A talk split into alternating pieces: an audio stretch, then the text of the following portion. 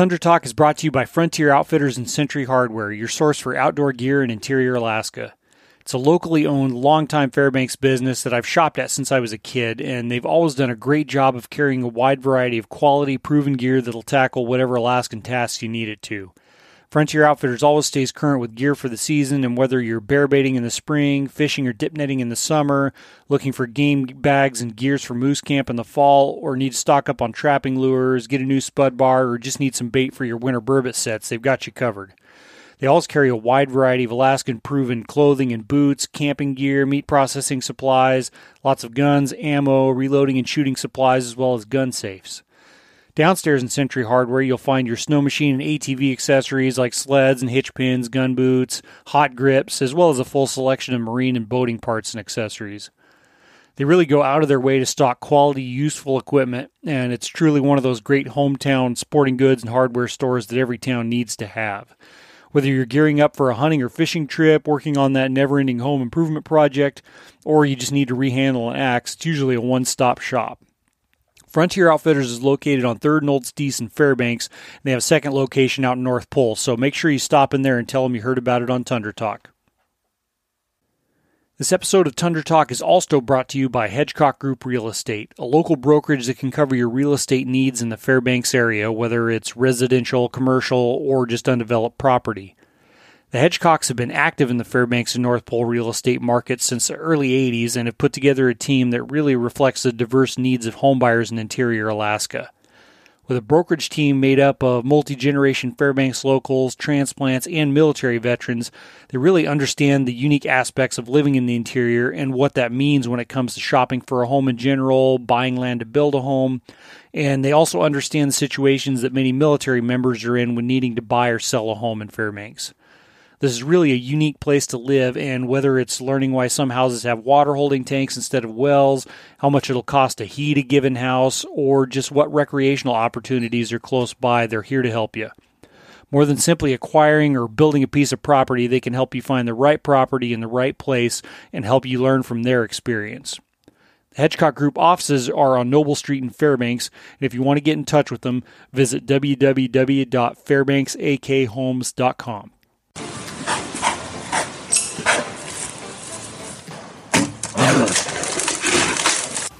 That's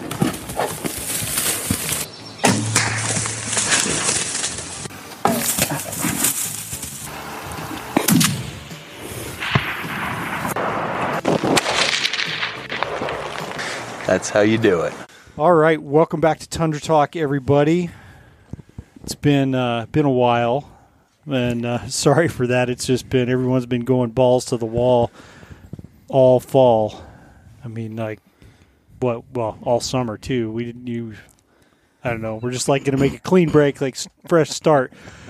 So uh, yeah, we got a lot to talk about. Can't even cover all of it tonight. Doctor Schultz is MIA, so I'm gonna like withhold most of like our sheep and moose. I think we need to do like a sheep Okay. sheep hunting episode and then a moose hunting episode and well we'll talk about whatever Yeah. you guys got plenty to talk about so yeah.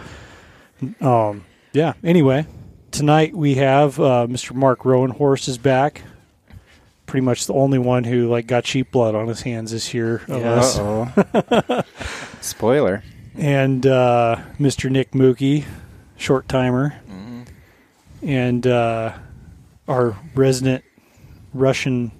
Yeah.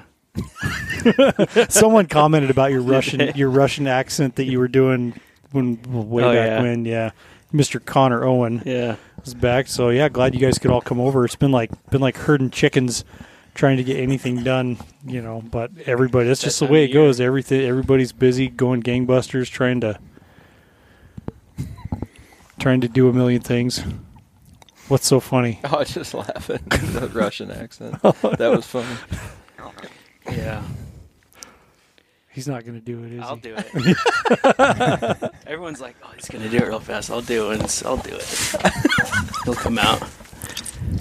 Yeah. So anyway, yeah. So I haven't done this in a while. It's been a while. What did we Yeah. talk about? What do we talk I about? don't know. Probably some Politics? sheep hunting stuff.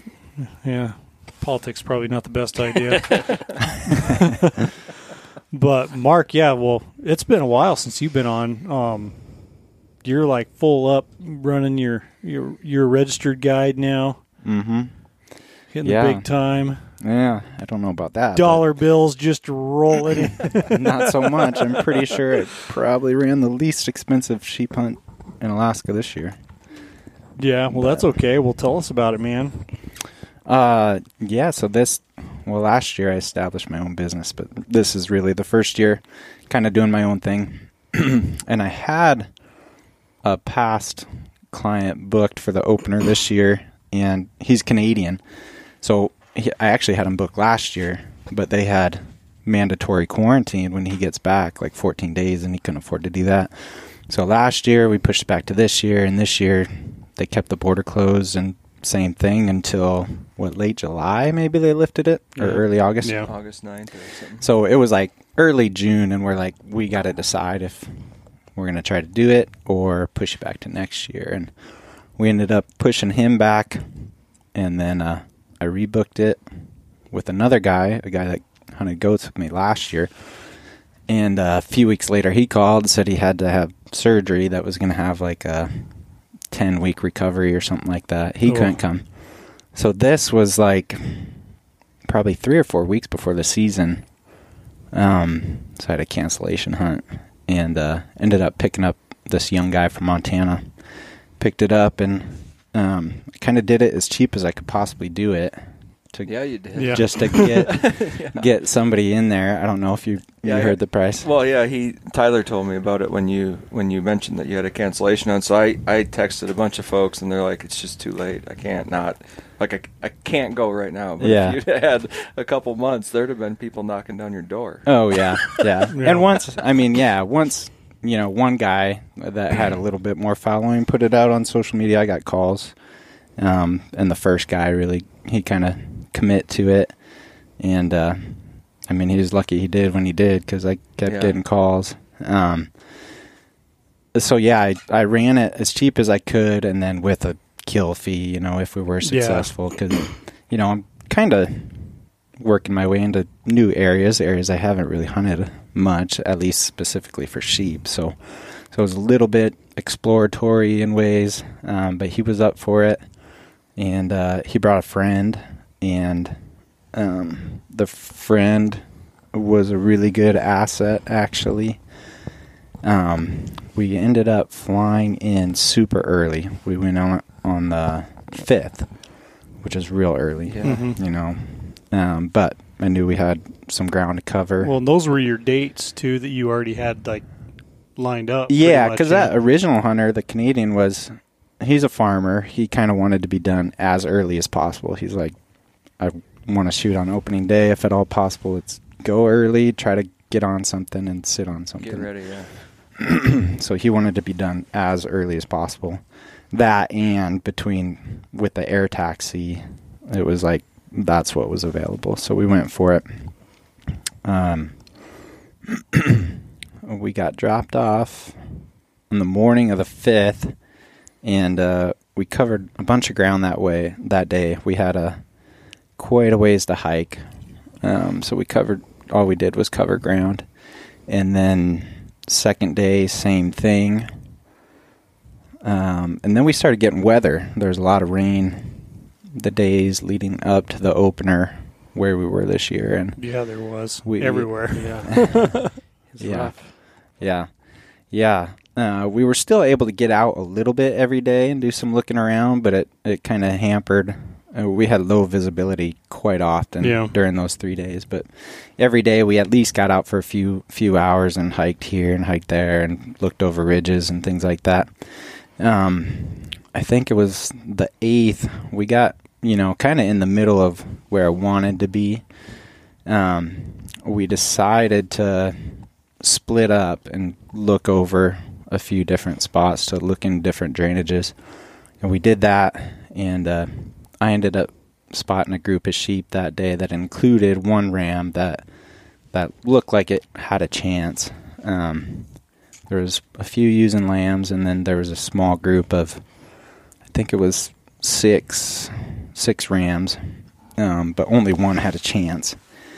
Um, so we camped that night, and then the next day, the 9th, um, they were close enough we could get to those rams in a day, but I kind of wanted to see if we could move camp closer and, um, you know, be right on them first thing on the 10th, potentially do, you know, a night stock type of thing.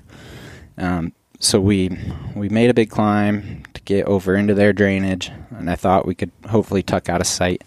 So this was on the 9th. We got up to where we could see them, and um, they started making a big move in our direction. So they crossed this this really big, broad, low saddle towards us, coming to the ridge that we were on, and they were, it looked like they're gonna kind of angle away from us out of sight. So we're like, well, we could, after they move out of sight, we could drop down into this bowl and camp there tonight. And we'll get on them in the morning, or we could camp up in the saddle that where we were up high right now.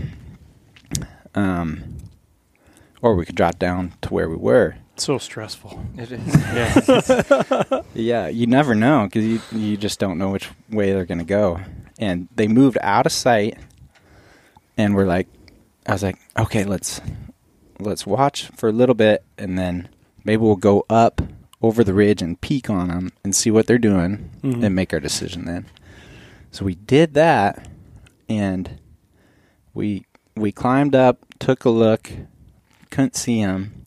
So we came back to the saddle where we ditched our packs, and we looked around to where we last see them, and they were like they were marching our direction. Oh man. Yeah, it's like they came there and they z- zigged that way and zagged right back. Had you even had a chance to like look them over real good yet? Well, we watched them for a while, but it was it was really patchy visibility, Yeah. clouds in and out. How far and- away were and they? windy. Um, we were looking probably. It was probably twelve to fifteen hundred yards. Okay. I think it was under a mile, Yeah. so not far by any means. Right. Um, and it was again that one ram was like, I didn't really think he was legal. He didn't have impressive mass. He, I mean, he was by no means anywhere close to obviously legal. Yeah. Um, but still close enough that it warranted a closer look. So, um, I wasn't holding my breath on that.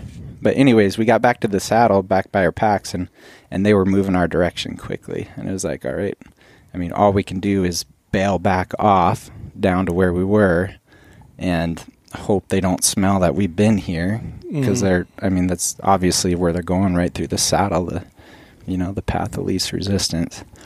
Um, so we did that, bailed to the bottom and set up camp, and uh, and hope for the best. The next morning, we got going early and started making a climb. And before long, I glanced up and saw them straight above us. I mean, I had gone, I had gone like back in the drainage to get Yeah. a better vantage Yeah. point to look up before we started moving. Didn't see them. So we started climbing, and before long, I looked up there, and all of a sudden, they're right there, right above us. Oh man. But there was no, this was, you know, no way to make an approach hmm on them, and there was going to be rising thermals and all that sort of stuff. So, so we dropped back down, and it looked like there was enough contour to the ridge that we could get behind a little rise and, and you know, come up another chute. hmm Um, and I thought the wind would be good. So we did that, got up to their elevation and started moving back towards them. Um, you know, creeping along, just looking at the skyline as you go, waiting to bump into them. Never bumped into them. They they had vacated again, but it was like our wind was good the whole time. They were never they never when we could see them, they never appeared to be alerted to us. Right. Yeah. Um, so I was like, I don't think we spooked them. I think they're just doing sheep things. They're on the move or something. Um, but we ended up catching sight of them over through this other saddle that we had traveled through originally. Um, like uh, three quarters of a mile away, we caught them slipping through there. Um, So we climbed to the highest point and we could see it looked like they were bedding back in Mhm. that bowl. So uh, we either had to drop back down into the bowl and make a big climb up or do a big side hill contour. We ended up doing the contour route, um, which was really time consuming. I mean, it Yeah. was Yeah. it's there's not nice shale in that country. It's big Yeah. talus. It's all No. big talus fields. You know the two to three foot boulder fields that are Sometimes those Not are nice fun. walking on, and other times they're just Yeah, yeah. they're spread out too much where it's not comfortable. yeah yeah it can be hit and miss for sure. Um, but regardless, it took quite a while. For the most part, they were stable though. You Yeah. know, there was a couple patchy spots where You they could shifted a a little bit. Yeah. That kind of is pretty eerie. um, but for the most part, it was doable. It was just time consuming. Anyways, we worked our way through there and slipped through the saddle, and, and we located one of the rams initially. So, okay, they're here. Um, all I could ever see then initially was two, two really small ones, like 2 Mhm. three year olds. Um, but they were bedded, so it was like, is there enough contour there that the rest of them are bedded in there and hidden? It didn't look like it. Um, so it's like, well, did they split up? Some go up over the top, or are they in here? And and then watch for like ten minutes, and I caught a glimpse of another horn.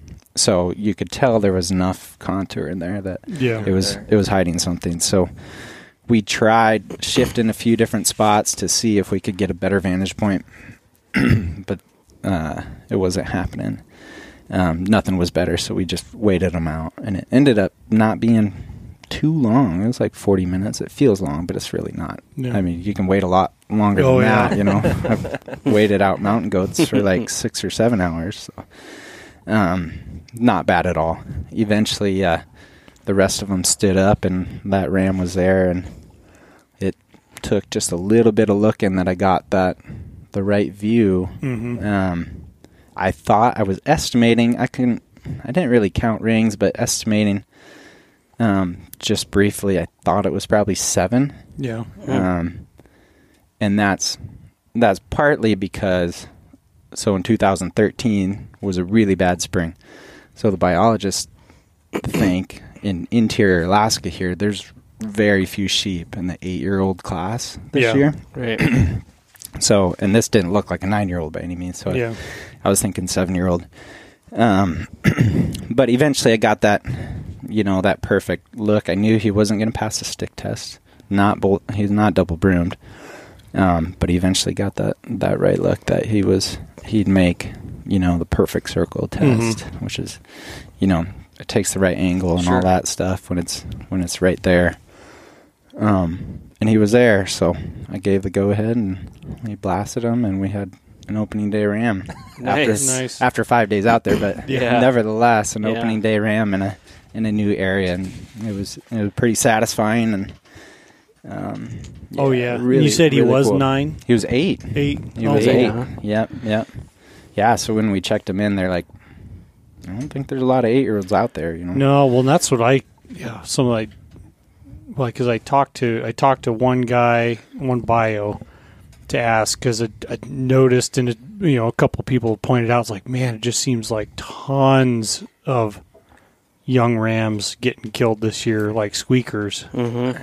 tons of them, and uh, and I, I hadn't I hadn't heard that theory because it makes sense because we had, did have a bad spring in that 2013, you know. But and talking to the one bio, yeah, he had said that there was like a lot of five and six year olds getting killed this year, Jeez. Jeez. which is not great. You know, I don't. I try to like balance it with you know it's probably not the end of the world, but at the same time, you know, like the sheep have got hit pretty hard all across the state. So it's like, yeah, maybe it's Mm. you know maybe it's time to like start Being a little more picky, huh? try, yeah, trying to yeah. I mean, and you you know, aging sheep is tough, but you can you with a little bit of practice, like you can know what like a really young sheep looks like as compared to Yeah. you know something that's like eight or nine or Yeah. are a little older. You know, I don't know. I probably shouldn't be shooting any more seven year olds. Yeah, it's one of those things that's it's easier said than done. To yeah. kind Oh, of it be, is. Yeah. You know, look out for the greater good and say, "Oh, I'm only going to shoot Yeah. eight-year-old sheep." Well, Yep. Well, when you like, yeah, you you know, you got a client and you bust like you just busted your asses, Yeah. and there's illegal sheep there, and you know, really like it's, you know, when do they start breeding when they're four or five? Sure. You know, I, don't think know. so. Yeah. If people are shooting five and six year olds that are full curl, they must be just dinks. Oh Yeah, yeah, a lot, a lot Yeah. of them that are just like squeakers that are like, hmm, Like no, I mean they can't drop down much, right? No. but they have to do a little to get full curl. I mean, Right. Yeah, I'd, I'd walk away from them. Yeah. Well, yeah, almost- like, it's it's it is easy to armchair quarterback it, but it's like, oh, I don't know, like makes me think my for myself. I'm like, yeah, you know, I probably, yeah, I you know, suppose. probably should just like, unless it's a real whopper. I mean, the all bets are off the table then. But Well, once Like you get it. to f- what are you on 14? yeah, I'm still in the Yeah. less than 15 club. but Yeah. I heard uh when we were checking that one in, they said somebody killed a 4-year-old in Tok. No I heard kidding. about- the I saw a picture of that. Yeah. Yeah. full curl. Yeah. Yeah, Yeah, full, full the curl. stupidest looking thing you've ever seen. It looked like a banana all the way around. I mean, yeah, I heard some Huh. about that. I was like, I wonder what was wrong with it. Or maybe it was Coke. Maybe it was Coke Wallace was telling me about that. I've got one. a picture on my phone of it. But Was s- Was The coal ram. Uh, Cole Ram. I'm Sounds like, like, hey, we need to kill this I'm like, ram. yeah, some of these rams are kidding. like three years old and full curl, it kind of ought to be taken out of the gene pool. somebody uh, you know, here when the gene pool is limited, we need to like pare this down a little bit, maybe. So they also said, I don't know if you've heard about the governor's tag holder. They also said they killed a small small ram. Yeah, The I think governor's tag- so. I don't know. I don't know who guided it or anything, I but heard that too. yeah. Yeah, Like no, the thing. Tok, yeah, the Tok, that whole like Eastern Alaska range got clobbered pretty good, and Yeah. you know, I like, I like to think that it'll, yeah, it'll eventually come back, but it just is going to take time. But it's a bummer, you know. Yeah. So that's the one thing that sucks, you know. And I like, I would like to see the state doing more or allowing private guys to do more, like some what some people would call quote unquote extreme predator control. you know, I was like, but that's the one thing you can have Control. any Yeah. control over, Like you know, because the weather, area. you know, yeah. Yeah. you know, you need good weather, and Well, the weather this year saved a lot of sheep too in August, I would believe. Oh yeah, like in in hunt, hunting weather, but you know, like yeah, we're- winters. Right, we're talking springtime. what we can control to maintain or Yeah, you to- know, make the sheep population even better. And predator control is really the only thing that we have at our Mhm. disposal. Yeah, and it works. Right. You know, I mean, like they proved that back in the yeah, back in the old days. for sure. But uh, Well, Yeah. congratulations. Thanks. Yeah. Thanks. Heck yeah, yeah. that was cool. but uh, yeah, you got. Yeah, it was wet. It was so Yeah. so nasty. Windy. The theme of this year's like, you know, like I won't tell our story yet, but like just getting our asses kicked. Yeah. Yeah. Yeah.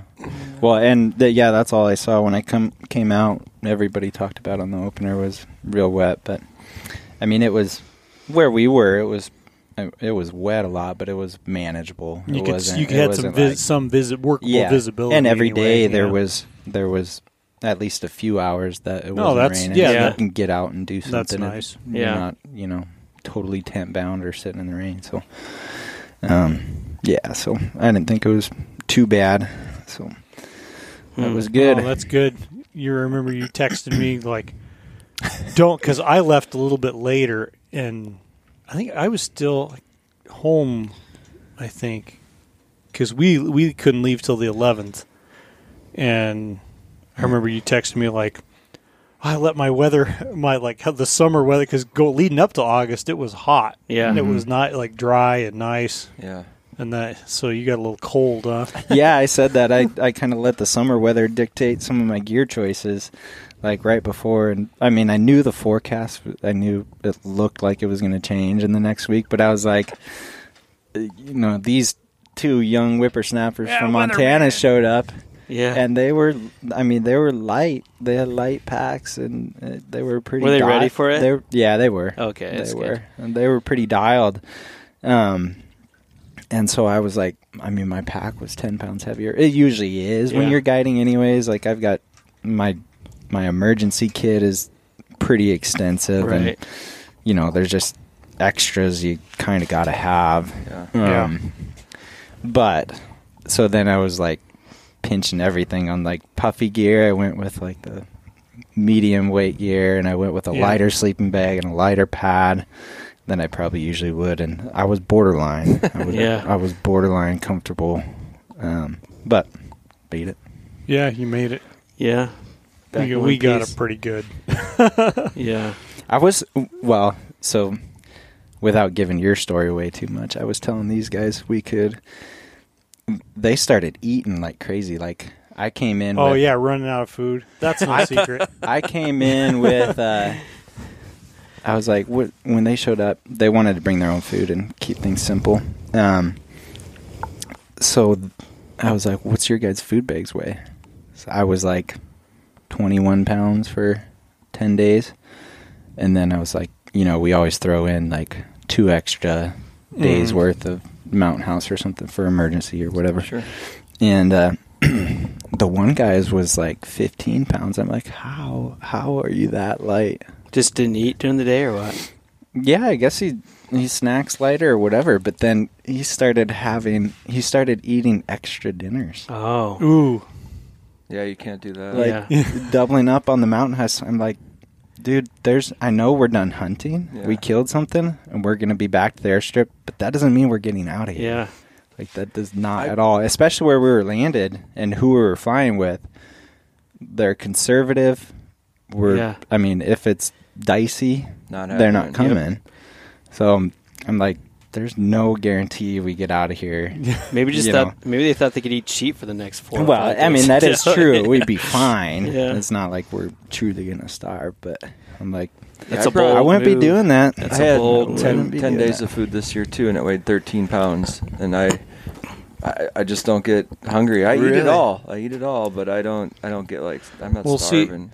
Oh man, I don't know. Like I'm I, always hungry. I, yeah, I, I know some guys like that that just. well, you got all that high metabolism. Like it. you probably just pound cheeseburgers one after another and be. Oh yeah, totally when I'm home, I'm like, I I actually looked up the other day Bullshit. ways to gain weight. Did you I literally searched that. I think Google- on Saturday I was a Google search. Google doesn't Like, even how have do a you gain recommendation fat? on how to do that. I can't keep it on, especially this time of year. We can't find what you're looking yeah. for. I get run Please down. search again. One of them guys that has to like eat weight, the, well, like weightlifting, weight gainer stuff. You're putting in milkshakes with ice cream for Yeah. breakfast or whatever. Yeah. That's a problem. No, yeah, that sucks. I always pack more But- snacks than I do.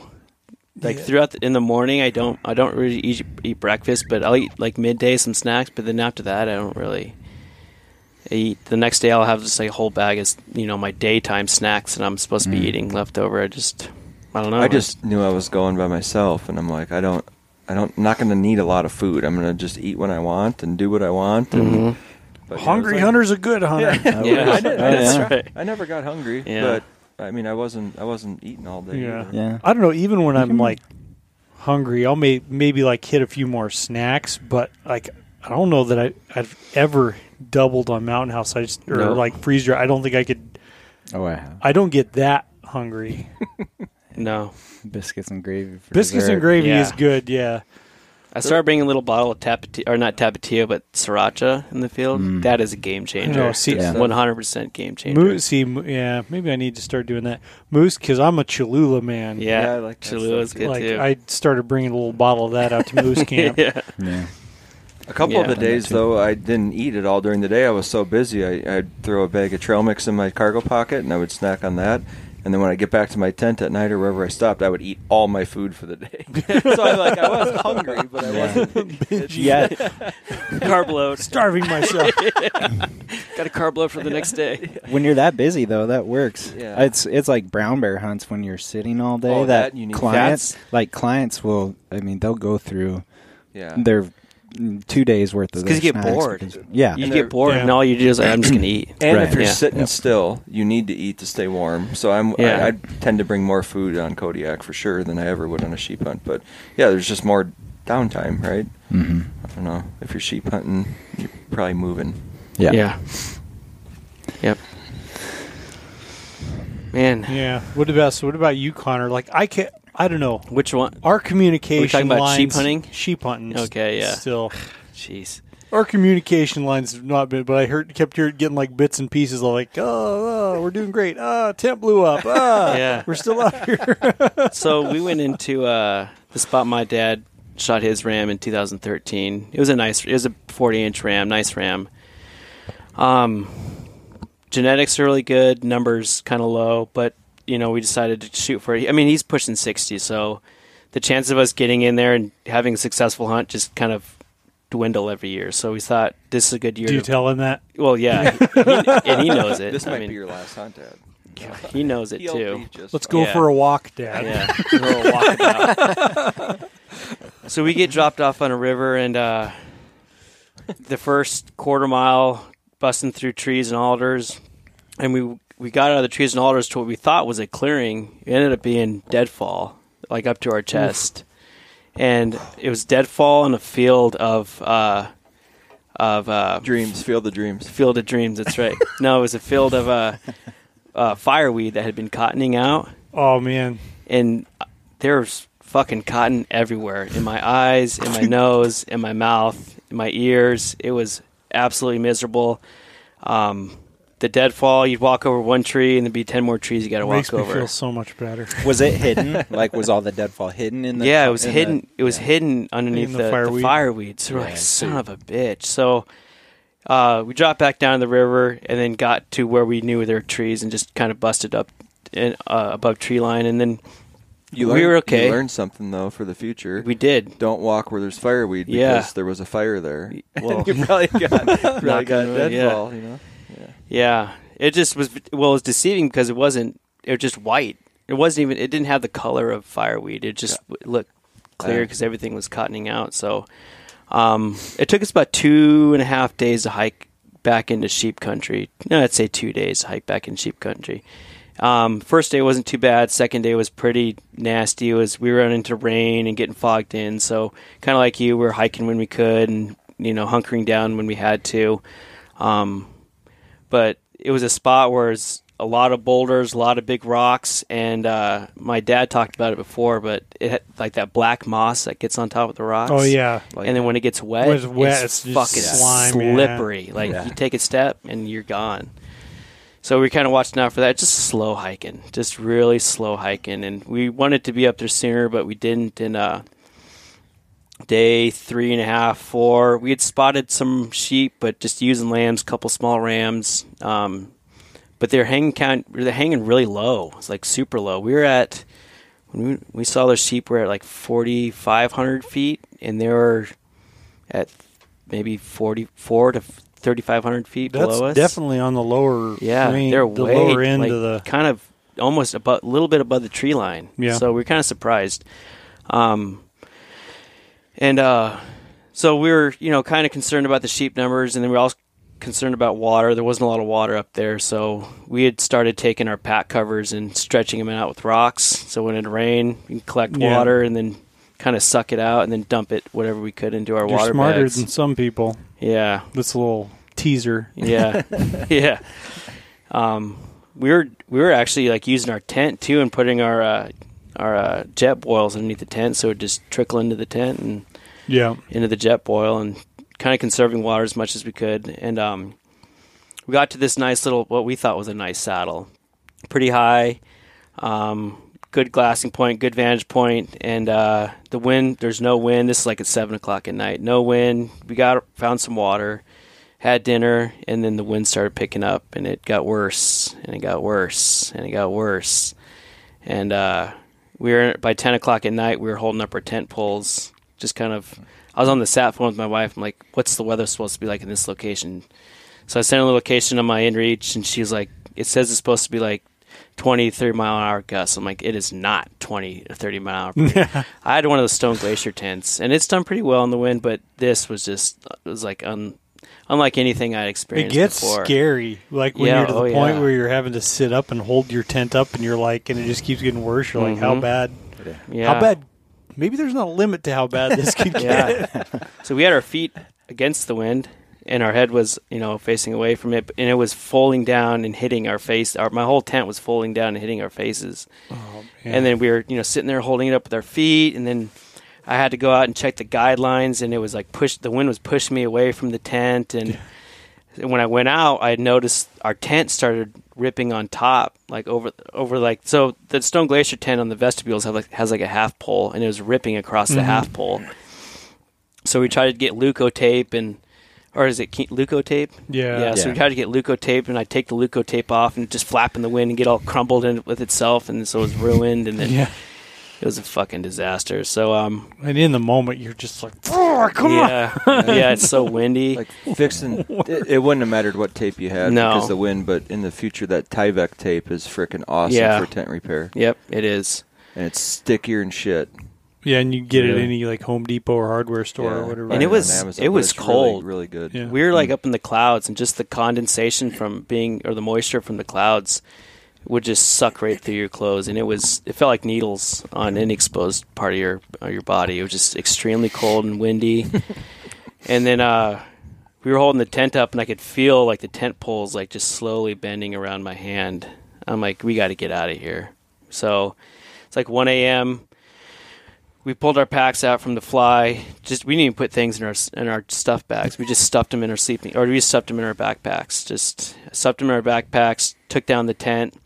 I remember taking my my backpack out, and all the only thing I didn't have in my backpack was my tent. I took my backpack out, and I had my rifle too. I took my backpack out, set it outside the fly, and then I go back in to grab something, and I look back out, and my backpack's rolling down the mountain. Oh. The wind is pushing it down the mountain. So I run. I'm running out to my backpack. Grab my backpack. I'm sitting on my backpack like a fucking saddle, so it doesn't roll down the hill. Stuff my tent inside. Take my check or take the tent poles apart. Give them to my dad so he can stick them in his pouch, and put our headlamps on and just start hiking down the hill. And it was still wet, slippery. Couldn't see where we were really going. Got clipped out a couple times, and then uh, finally made it to a like a somewhat nice rock covering. And I took that Kifaru super tarp and uh, blew up our air mattresses, put our puffies on, got in our sleeping bags, and just wrapped up in the in the uh, super tarp. And then took a couple Percocet, just fucking passed out. yeah, it was nice though. The Percocet was nice. It warms you up a little bit, and I'm sure it actually warms you up a little bit. Good thing you woke up. yeah. So the next morning we woke up, it was bluebird out, and we tried to fix the tent, but there was no fixing it. So, um, and actually, where the tent connects to the poles, it was started ripping the inner tent too. So Hmm. we were like, Because that that is that Stone Glacier. Is it like, like I've never actually messed with those, and it was maybe it was prior to here, like immediate. Someone was telling us how awesome they were, like prior to, and I think they're probably just fine Yeah, for People most use them all over the circumstances. they're yeah. great tents, yeah. Um, is it like a typical like my MSR? You know, you get a tent, you string your poles up, clip everything in, and then throw your rain fly Yep, over. that's there. exactly how it okay. is, yeah. freestanding. Yeah, it's a freestanding tent.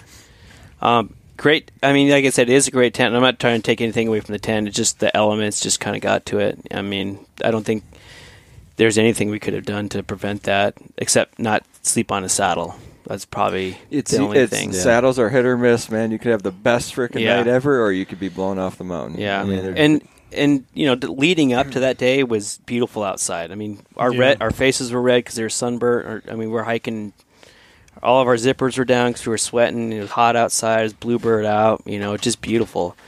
And then that one night, it just demolished everything. And so uh, we made the decision to get out of there just because we didn't know what kind of weather was coming in. I couldn't trust the weather forecast because my wife said 30 mile per hour winds, but I, you know, the stuff we were in was 80 plus easily. I mean, to blow our tent and to blow my my backpack down the mountain, and it just was it was unbearable. So uh, we hiked out of there and and made it in one piece, and um, we made it down. Well, we were gonna hike down this one drainage, and they're like, "Let's hike down this drainage, and we'll make as far as we can." We kind of got clipped out. Alders are kind of getting thick, so we're like, "We got to we got to bust up back over this you know this ridge top to get back to where we originally were." And right, we were so exhausted. It took four hours to hike, you know, fifteen hundred feet.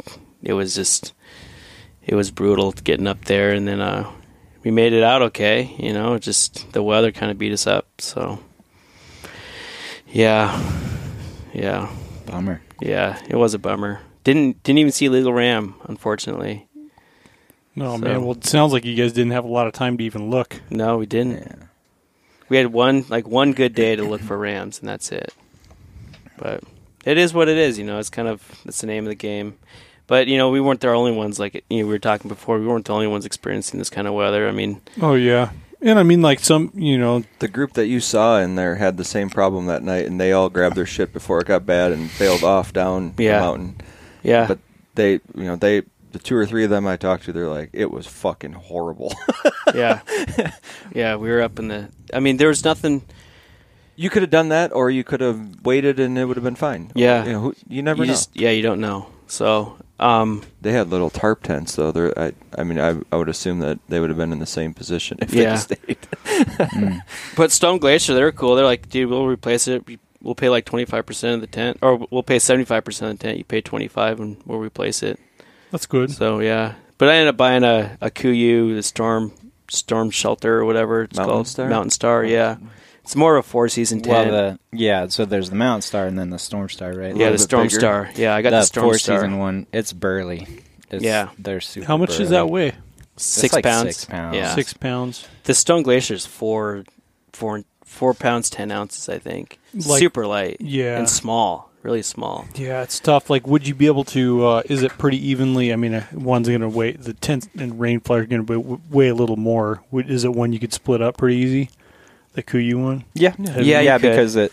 Yeah, the inner just clips into the Yeah, Gotcha. under the fly, yeah. and it nice, goes up in one piece. Yeah. What's nice about the Kuiu one is you can set up the outer tent if you need to, if it's really wet, and then go in and set up the inner tent Oh, nice. separately. Yeah, if you really had to. But the the material's a lot denser. It's uh, I'm not I don't know what kind of material it is, but the material's a lot denser, and uh, the poles kind of crisscross over each other. Like the loops loop into each other almost. Yeah.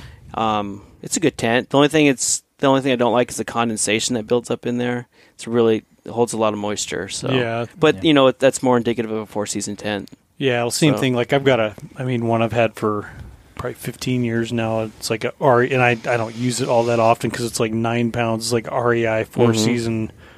It's what I. Well, it's the only one I had after my MSR blew up, and I took that one back in and. I mean that thing's not getting blown anywhere. you know, you've got like crisscross poles this Mhm. way and that way, and and you know the only thing sucks is it's heavy and it's got a small vestibule. Right? Yeah, Um, and but it, I mean everything's trade off. but They- you but know, the, and I bought the new I bought the newer MSR one like that Hubba Hubba. yeah, And it's a it's a similar looking tent to it the, is. the I've Stone I was looking Glacier at it. one. I was looking at that one before I bought the Kuiu and uh, the one that blew up on me had was uh, like one of the earlier versions of it. And since then like every spot like thing that like the first one sometimes super high winds like 30 well not 30 like 40 50 miles an hour winds. I've had it like fold over on the ends because just the where where the pole the joint of the poles they changed that to where it's it's sturdier. And this new one has like thicker carbon fiber poles not aluminum Yeah. right, and uh, they also pretty much point. There would be spots where I'd have to like jam a trekking pole under either the end or like the half pole on top, and guy it out to like reinforce it against the if the, the wind's hitting it hard that side. But they pretty much they've added guy like guy line anchors to all those spots that seemed to be weak spots in, in the old one, so it should be better. But I'm a little t- I'm still twitchy about yeah. Oh yeah. But I mean, we went in August seventeenth. We got blown out August twenty second, twenty first. Yeah. So it wasn't super late in the season or by any No, means. no. You know, it wasn't like a September hunt. It just, you know, I Yeah, just I the went- weather. Shit, than this that. year would have been the year to hunt Yeah. September It was awesome. yeah, For a I had while. for a while. yeah, had Not I- last week. yeah. I had great weather. But this, it seems like this year the the weather has been it, what it was like like eight years ago. Well, Remember? this is this is like a nor. Well, yeah, what it used to be like. Like I mean, the August was shittier, exceptionally shitty. Like at least on our hunt, like I don't think I've ever had that like many intensely bad days in a, and that's a whole nother story. But um, like September, like you know when we're out moose hunting, we're like, man, it's moose hunting weather. This is like Yeah. typical September. Yeah, Yeah, yeah. The Meat calendar hanging- switch meat in hanging September was great. yeah. The first part. You know, and that, I mean that happens sometimes. Like it's typically wetter in August, and then September's like Yeah. colder and nicer. But Mhm. no, it's kind of nice. But I mean, the past couple of years, September weather's been, you know, it's cold during the day, but it wasn't unusual for it to get up in the 60s during. Yeah, or get During the yeah, day. get hot and Yeah, warm and windy Yeah. and rainy and stuff. It wasn't like that this year though. No, it was good. Yeah. So But yeah, well, how long was it? How long were you back in town before you went caribou hunting? we were back a week and a half, and then we flew into. So I drew the uh, the Central Alaska Range. I think it's 827. I believe it is 827 tag. Yeah. And uh, that was a beautiful hunt. I mean, we got rained on the first day, and then uh, it got snowed on a little bit too. But then every day after that was just bluebird out, and uh, didn't see it. We saw three caribou. We saw one in the head of the drainage, way up high, and so we put that one in our back pocket, and then we harked farther back into the drainage, and um, we saw a couple cows, and uh, what's weird is that these cows, no, nothing was pushing these cow caribou, but they were just dead on sprinting across the across the tundra, and um, so we're like, oh, that's weird. So we thought maybe a bear or something else spook them. Um, saw about sixty sheep, just sheep everywhere, and uh, saw these two bulls by themselves, and uh, they're like a mile and a half away, mile away. And uh, I feel bad for my dad because I'm like, we got to go. Like, we have to fucking go. It was like noon, probably like noon. So I just started sprinting up the drainage as fast as I could, and I looked behind like every 10 minutes, and every, you know, my dad was Did you have a behind me. split horse rein you're whipping him with? yeah. No, he just told me to go. He's like, go and I'll catch up. So we got within, uh, God, 200 yards. And uh, the only thing I did wrong is I didn't take, when we, when we got up on them, they were just still feeding, Mhm. which was nice. And uh, the only thing I did wrong was uh, I didn't, I just didn't take my time and settle down. You know, like we were still winded and breathing hard and um, pretty tired from trying to get to them and I should have just kind of relaxed and just taken my breath, taken five or ten minutes, and taken my shot. But first shot completely missed, just seeing data there, and then I was able to get a nice follow up shot and got that nice caribou. And he is a big bitch. there are some big fucking animals, man. Those mountain caribou are no joke. They are some big animals. I, my dad was like, "You want to, you want to, um." you want to mount? I'm like, hell yes, I'm going to mount this thing. So, you know, we did like a third cut right behind the shoulder or right behind the armpit, Yep. stuffed in the top of my pack, picked up my pack, walked 200 yards, said, nope, dumped that bitch on the side of the mountain. yeah, so it's still up there. And then uh, we started hiking back down. And uh, the way the river was, it kind of cut us up. So we kind of started side hilling. And there was like this little tiny drainage. It wasn't even like a little creek coming down, like a foot wide, like nothing. You just step over it. So I stepped over it, and it was going into some dirt, and I stepped in the dirt, and I sunk all the way up to my fucking waist in mud, all the way up to my waist, and my pack weighed, you know, like ninety pounds, you know. So my pack's pulling me this way, my legs are stuck in the dirt, my trekking poles are all the way down in the mud. So I had to undo my pack, pull my body out of the out of the mud, pull my pack down to the down to the bank. The bank's only like 15, 15 yards below me, and my pants are just caked. And it's that mud that gets hard. shit, The. Oh, silty, yeah, it gets hard and it's sticky. Mm. So I'm standing there, I'm like, what am I fucking doing up here right now? What is going on? and my dad looked at my dad and he's like just tired, you know, it's kind of late in the day, sun's going down, it's getting colder. So I'm like, fuck it, take my pants off, put my rain pants on, put my boots back on, make it back to camp, and then try to air out the next half day and a half. We just spent the day just airing out my pants, You, you try beating to them with wash a them stick, out? trying or- to get all the fucking mud off. you didn't try to wash them off in the nothing? no, I just like fuck it, just put them in the sun, let the sun dry it off, and just took a stick and just beat my fucking kuiu pants, trying to get all the mud off. And uh, dude, it was it was nasty, man. And my boots were covered in mud, and it was like, ugh, it was bad. My rifle all mud in my brand new rifle. Built this nice rifle this year, mud. yeah, Is that that six five PRC? yeah, that thing's pretty. Yeah, I've got I got to got to give a lot of credit to that 6.5 PRC man. That thing throws down some hammers. It does not Yeah. mess around. They Yeah. shoot pretty good. Oh man, it's a tack driver and it it uh carries as much energy as a 30 out six. It just it it's just a good round. I really like it. Yeah. I highly suggest it. Yeah. But yeah, we ended up shuttling it back to the airstrip, and you know, just it was a good hunt. So, um, just a lot of walking, just a lot of walking. So Sounds like it. Yeah, Yeah. Them, I've heard them caribou down there are a lot significantly. The big bulls are significantly larger bodied than up north. up north Yeah. or forty mile. yeah, I was texting Nick when because you were sheep hunting, and every day I'd be like, "Did you shoot a? Did you shoot your ram? Did you shoot your ram?" I'm like, "No, ram, sixty yards away." and then I get a text that night like, "Decided to bail. Didn't have a good shot." And my dad was like, "Any updates from Nick?" I'm like, "No, nothing yet, nothing yet." And then he texts me, "Did you shoot a caribou yet?" Yeah, I shot a caribou. and then he'd be like, "You back the airstrip?" Nope, still walking it down. yeah, so but yeah, it was a fun hunt. I mean, I saw a lot of sheep. Uh, what's funny is like from the spot we shot our caribou, we could look across the drainage, and up on the hill was a bunch of a bunch of sheep. And I'm like, I'm not gonna even look at them. I'm not gonna even look at them. Oh, and then we called a moose. So That At- moose video is awesome. when we were at our camp, That's cool shit. uh, we were sitting there setting up camp, and I look at I look up on the side of the hill, and uh, headlights, just big old fucking moose antlers on the side of the hill. I'm like, oh, there's a moose right there, cool.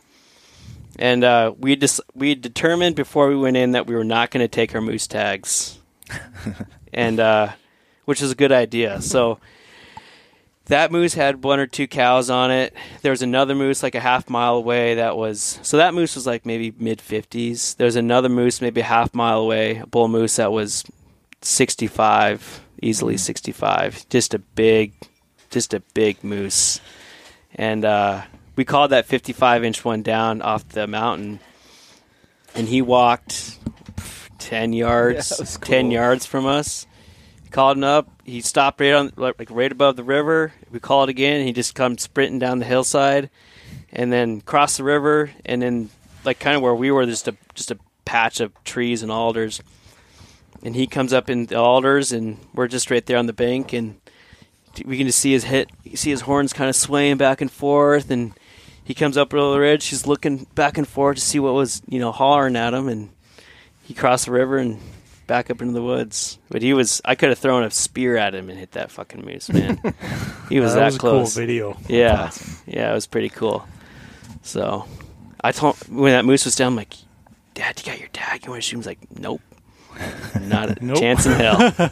no hesitation. Nope. So yeah, it was a good hunt. Yeah. That's fun to see These- stuff like that. It is. It is. What's weird is that when we were up there, we saw there was a little group of so it was a group of I don't know four or five rams, all sub sublegals obviously, but we got I don't know 250 yards from them, and he gave two shits about us. Just watched us walk up and down the bank and sat, ate dinner, and they were just or sat and ate lunch, and they were just kind of just moseying up on the hillside. Sometimes I don't know. What? Yeah, Sometimes it's care. like when you're you got an animal you're after. You're so paranoid and careful about Yep. what's going to happen that You you don't- don't, you never find out what you can get away with. Mhm. And that's like Yeah. And obviously you can't get away with I mean sometimes you can't get away with shit, Yeah. you know, but sometimes like just yeah, and you know maybe in some species or cases like a lot of times like you'd be surprised what you can get away with. I Yeah. learned a lot this year about what I can get away with. I'm pretty damn impressed with with what happened. But they're when they're up when they get up to feed, you can do a lot of stuff to them that you Mm. don't would never do when they're bedded. yeah. You know, and they just they lose their they lose their guard. They put their guard down. They think they're safe, and as long as you can kind of stay out of sight and keep the wind right, I mean, you can get real close. But some some country doesn't have enough topography to get close. You know, if you're not Yeah. if you're out of, not out of sight, and then you know you'd be flirting with disaster. But Hmm.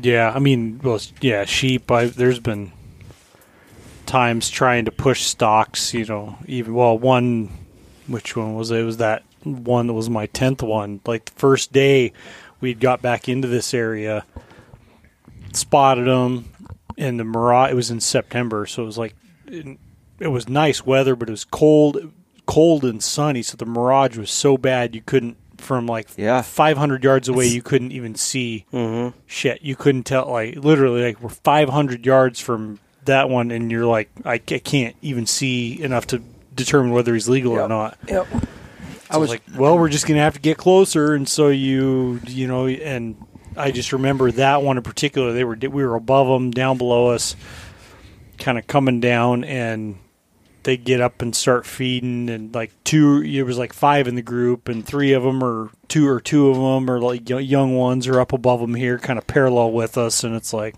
I just remember at the time being like, "Ah, they're not paying attention, It's like just watch them, and if they're not looking at us, just go Go. because they're not paying attention. And that stock ended up not working out very well. Yeah. you gotta yeah you gotta play it safe because you don't want to find them have to find them again, relocate Yeah. them, and go through the entire process one more time. Mhm. So yeah. So were you archery hunting? I was, yeah. I had literally the best hunt of my life. It was so much fun, and went by myself, and I did what I wanted at my own pace, and just took my time. And I, I had a really good early fall. I killed a bear on my first trip out. I killed a caribou. Yeah, right because I don't think we till yeah, I don't think I it, you'd even I was had a chance to come on since just we. laser focused this fall, and then my sheep hunt just was fantastic. And then ever since then, it's been like fuck. I don't even care if I go hunting again until next year. but yeah, I got dropped off in early September. I hunted this area last year, so I kind of knew where and what I needed to do. But we really only scratched the surface last year. We killed a ram on the first day, and and then we didn't really. The weather got bad. We didn't really get the chance to explore all the spots I wanted to. So this year the weather was great, and uh, hiked up. And on the way up, a, a you know plane flew away or whatever, and I got some water. I'm hiking up, and there's a grizzly bear walking right to the saddle that I want to go to, and which is fine or whatever. And the damn thing beds down right in the middle of it. I'm like, well, Oh, I'm jeez. going there, one way or the other. So I go up and end up blowing him out of there. You at least have your pistol with you. Yeah, yeah, yeah. And uh, well, I, I just, I knew that if I went by myself with a bow without a rifle, that I, I'd be forced to get close and do what, Yeah. what I wanted to do. And, and you know, after a couple days, it worked. But um, second day or first day, I didn't see any rams at all. Didn't see any sheep, so I knew I had to move. So I moved, glassed the whole second day, found a bunch of ewes and lambs and a couple smaller rams. And uh, at the end of that day, I glassed like country that I didn't even think I would need to go to, and I found a really nice ram up in like escape cover with uh, with Mhm. another smaller ram. And it was like midday, so I, I knew I couldn't get over there that that quick. So I just watched him until dark, and he kept he kept you know they were moving you know left and right, but they weren't coming down or nothing. I'm like, well, tomorrow morning I'll get up early and I'll walk over there and I'll get close, and then we'll you know just kind of see where where they go and what they do. So I did that, and I'm walking over there, and I get like it's like two and a half hours into my hike, and they're bedded out up high and in the open, but I know they can see, you know, the drainage I'm coming down. So I just got behind some rocks until they got up and fed, Mm-hmm. and I just sat there. And I was a ways away. I had a long, you know, long walk yet ahead of me, but I didn't want to push it.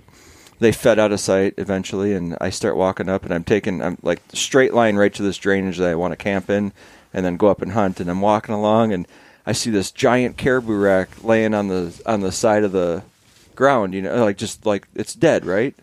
But the horns weren't white, and I immediately like my, my first instinct was super cool. I want to go up and fucking grab them, and then I'm like, I better not. This is from here to the doorway, and I'm like, so I stopped immediately because the color of the antler just didn't it didn't seem right. So I pulled my binoculars. There's a grizzly bear sleeping right next to it. I'm like, oh shit! No so I- shit. I'm like, I'm like, oh fuck. And if I would have walked, you know, if I would have taken a different route and been 20 yards below him or 20 yards above him, I don't know what would have happened, but it probably wouldn't have been good because I'd have walked right by him, right? So I'm That close. Wow. very close. He's sleeping, and so I put my binoculars. I'm like, that's not a caribou hide. That's a bear sleeping next to him. I'm like, oh fuck! And it's waist high gra- uh, brush or whatever. I just grab my 10 mil and I start backing up, and he hears me. And I'm not moving her quickly, and I'm not yelling. I'm not saying, "Hey," I'm not doing a damn thing. I'm just like, I just need to get away from you. And uh, he stood up on his hind legs and looked at me and went back down on all fours and laid back down. and I just walked, I you know, walked away, and I'm like, oh my god. So get over to the other other side of this creek that I needed to go up and, and to get close to these rams I take everything out of my backpack and throw it in a trash bag where I wanted to camp. And I'm and I didn't think I was going to get close then. You know, I had 4 or 5 hours to you know, before dark. But I knew I just wanted to go up and just see what they're doing. There were some good rocks that I could get behind. The wind was right. Everything was good. So I get up there and I watch them for like 2 hours at 170 yards, you know, and they feed off this little spire and they come down to another one in bed and they bed there for another hour and then all of a sudden they get up out of their bed and they they start walking down the mountain right to where I am. Like I can easily cut them off. So I drop on the other side get down. They they're feeding feeding down the mountain. Wind's perfect. Thermals are perfect. Everything's good. And the one there's two legal rams and a dink. And the one legal ram you know walked right underneath me but the other one was bigger. He walked underneath me at like 20 yards. And the other ram i thought was going to follow him but he was standing at 60 broadside and the, the way i was like positioning these rocks i could have shot but it, it just didn't it didn't feel comfortable and i didn't want to push it and i also thought he was going to walk right here that's what i was set up Yeah. for and so the one walked by me, and the other one stayed there. And then eventually, the the one that was right below me turned around and walked over there. And you know, then they were at 65, and then they're at 70, and they go up over this little hill and start feeding. So I go back up, and I get above them, and I can watch where they're feeding. So I watched them feed for you know until dark, and then they eventually went back, and they went right back up to where they were, but you know, right around dark. So I was able to get back to my tent without being seen or smelled Nice. or anything. It worked out really well. But that whole night, I was like, "You fucking idiot! Like you could have shot him. You could have you could could have shot him right then and there. You know." So I was second guessing myself all night, and then I was just like, "No, I made the right decision." Oh, I we were too. Yeah, I was like, I, I mean, I could have shot him right then, and A sleepless night. it wasn't sleepless, but it was like, did I do the right thing? Yeah. Did I? And and I did, um, but I didn't know if I would ever get another, you know, another Yeah. chance. The next day, I woke up and it was rainy and foggy, and uh, I didn't want to. I, I knew where they were, and I didn't want to go and try to mess with them. I just couldn't see right. Yeah. But I'd get some patches of clear weather that would come through for a couple minutes, and I could see where they were, and they were bedded 300 yards from my tent. They came down even lower. Oh man. I'm like, I- there was really no way to get up to them either. The way the wind was blowing, the way they were bedded, I couldn't leave my tent. You know, so I just had the flap open with the spotting scope on an angle, and I just watched them all day. And it that night, I was. I was like, well, where the, you know, in the morning, they could be anywhere. You know, I didn't get to see them all day. I got to see them most of the day. The next morning, so that night, I got everything in my pack that I needed to hunt for the day, and I got ready and um, woke up, and they're bedded again. No, feeding like 250 yards from the tent, and they were feeding the perfect direction into the wind, which means if I came up behind them, I'd have the the thermals are going up, which they're away from that, and the prevailing wind is in my face. I'm like, this is going to be really good. So I get up and I get up above them and figure out where they're at and stuff like that. And I didn't like where I was because I couldn't see the big ram. I could just see the little one. He was he was bedded, and the other two were feeding.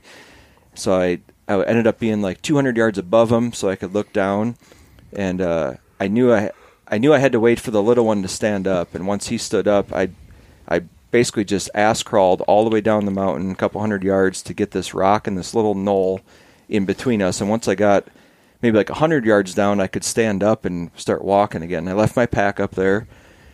And I come over this knoll, and the fucking ram is standing there broadside eating at 41 yards. And I, I don't know if I aimed or didn't or what, and I shot him right in the shoulder, basically.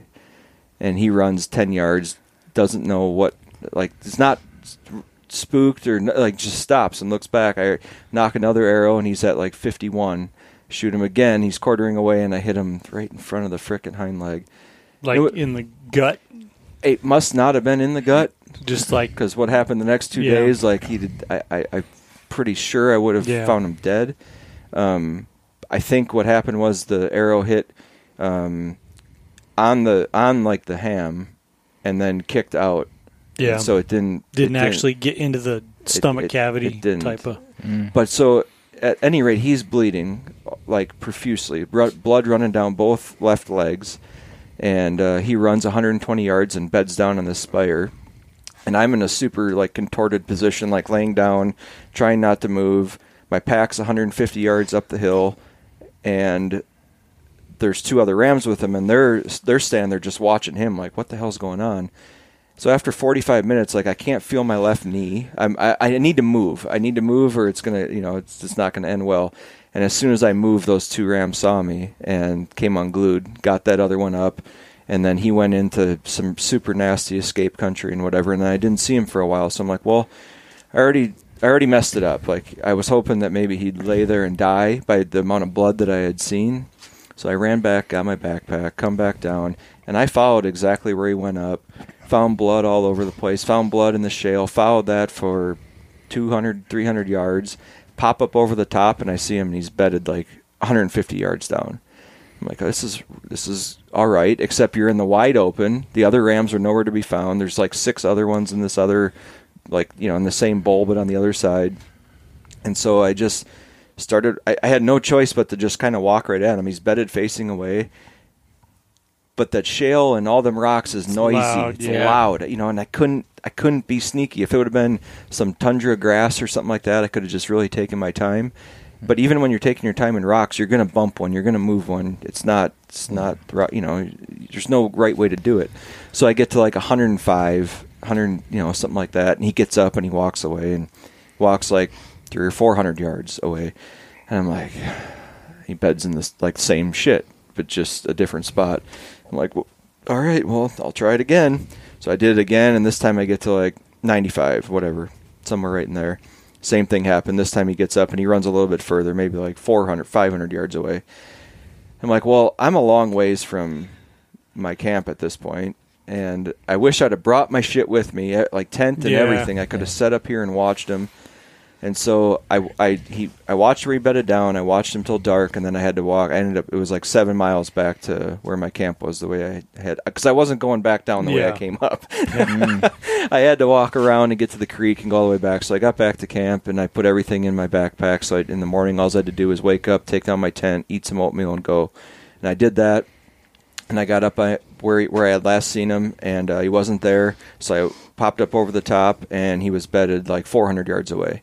So I think this is the this should be the if third. you, yeah, if you'd hit him in the guts, he'd have been dead by then. Right. Yeah. So I think this is the third time I got, you know, after I'd shot him that I, you know, and I got to again, fucking within 100 yards, give or take. I only had one arrow left, I, so I shot. Oh, because I was going to ask you if uh, I thought I was about like, it. because like I know, you know, unless it's super windy, is like I know you could Yeah, hit him at I- hundred yards. Yeah, so I shot two arrows. I broke a knockoff of one, and I broke, or and I was missing fletchings on another one, just from walking through brush Yeah. and shit like that. And so I had one arrow, good arrow left that I could count on, and I'm like, I just, I don't want to take a hundred yard shot. I don't even want to take an eighty yard shot. Yeah. I want to take, you know, 50, 60 and kill them. And I figured I could. It's eventually, you know, I had four days of food left or three days. Of, I had plenty Mm. of time, and so I got to hundred ish again, and didn't work. And he he he ambles off, and then uh, this time he bedded in a decent spot where the rocks were a little bit bigger, and so I could I knew I could get closer than that. And I started working my way over there. This is all taking place over the course of like five hours, six hours, you know. And uh, I get to again about hundred yards. I'm behind a decent sized rock, and I know I can if I could where he was bedded. If I could just walk, if I could get down this little hill, this little gully or whatever, I could pop up the other side, and he would be like sixty yards away. And so I'm working my way down this, and all of a sudden I hear an airplane. An airplane flies by, and there's 12 rams now in this bowl, and he's all by himself, and these other 11 are over here. Plane flies in, frickin' flies, buzzes the other one, sees that one, flies right over the top of him, leaves, comes back, and crawls like, like right over the top of this ram. And he got up, and he frickin' that. This time he came alive. You know, the other times Yeah. when he'd run off, he was just getting far enough away where he didn't need to worry, and gone. I mean, ran up over the ne- over the next saddle, you know, and that took me an hour and a half to get there. I got up there, can't find him anywhere. Found some other sheep, couldn't find him at all. Spent the rest of the day looking there. Go back, set up a set up my my tent in a, in the saddle where I can kind of see a lot of stuff. and I started looking for the five year old that he had. The five year old was not always not next to him when this was all always mm-hmm. happening, but he wasn't with the other sheep. He was just within. He was always within like eyesight of that ram. And so the next morning, I got up and I found that five year old right away. And so I, I just tried to stay out of sight, and I hooked around, and I saw some birds flying. I'm like, "Fuck, he might, he might be dead up there," you know. And so I go up there, and I, I never found him up there, and I spent the next that that whole day just walking and glassing, like running ridges, just glassing. I never turned him up. Yeah, I don't know. like- I would say after that amount of time, if he still was able to get up and run off, he, Yeah, but But if, I've- if he wasn't dead by that, you know, within a day, right. he wasn't. I It just- wasn't. oh, You know, who? Yeah, it wasn't immediately lethal. No, it was not. It was a huge, huge bummer. Um, but it was it was a fantastic hunt. I loved Yeah. it. I saw a lot of sheep, and I got to do. I- I've never really hunted solo. Like I've, I've done a quick solo mountain goat hunt for a day or whatever, but nothing Yeah. like. All right, I'm just going to do this Yeah. at my own pace because I know I, I I know I can do it. I just I've always been tempted with a rifle. You know, it's like. I was I would have given anything Yeah. for a rifle after after all this just to put an end to it. Yeah, Um, but I made a couple mistakes. Like I, I didn't, I didn't bubble up when I shot. Like I didn't, you know, my bubble on on my level and stuff. You know, I'm on a slope and he's on a different slope. I didn't do that. Um, I left my, you know, when what do you do when you leave when you're when the rams are 200 yards from your tent? Would you pack everything up? No, Nope. No. I'm just like, I'm like either it's going to happen right here, or I'm going to spook them and I'm going to have to go grab my tent and refind them Yeah. again anyhow Yeah. and so I, you know, not having my camp definitely slowed me down because I had to come back. But it wouldn't have mattered. I found them again anyhow. Um, yeah, it just it, it was it, the ending was not what I wanted at all. But overall, uh, it was a fantastic time. The weather was great. Saw a lot of sheep.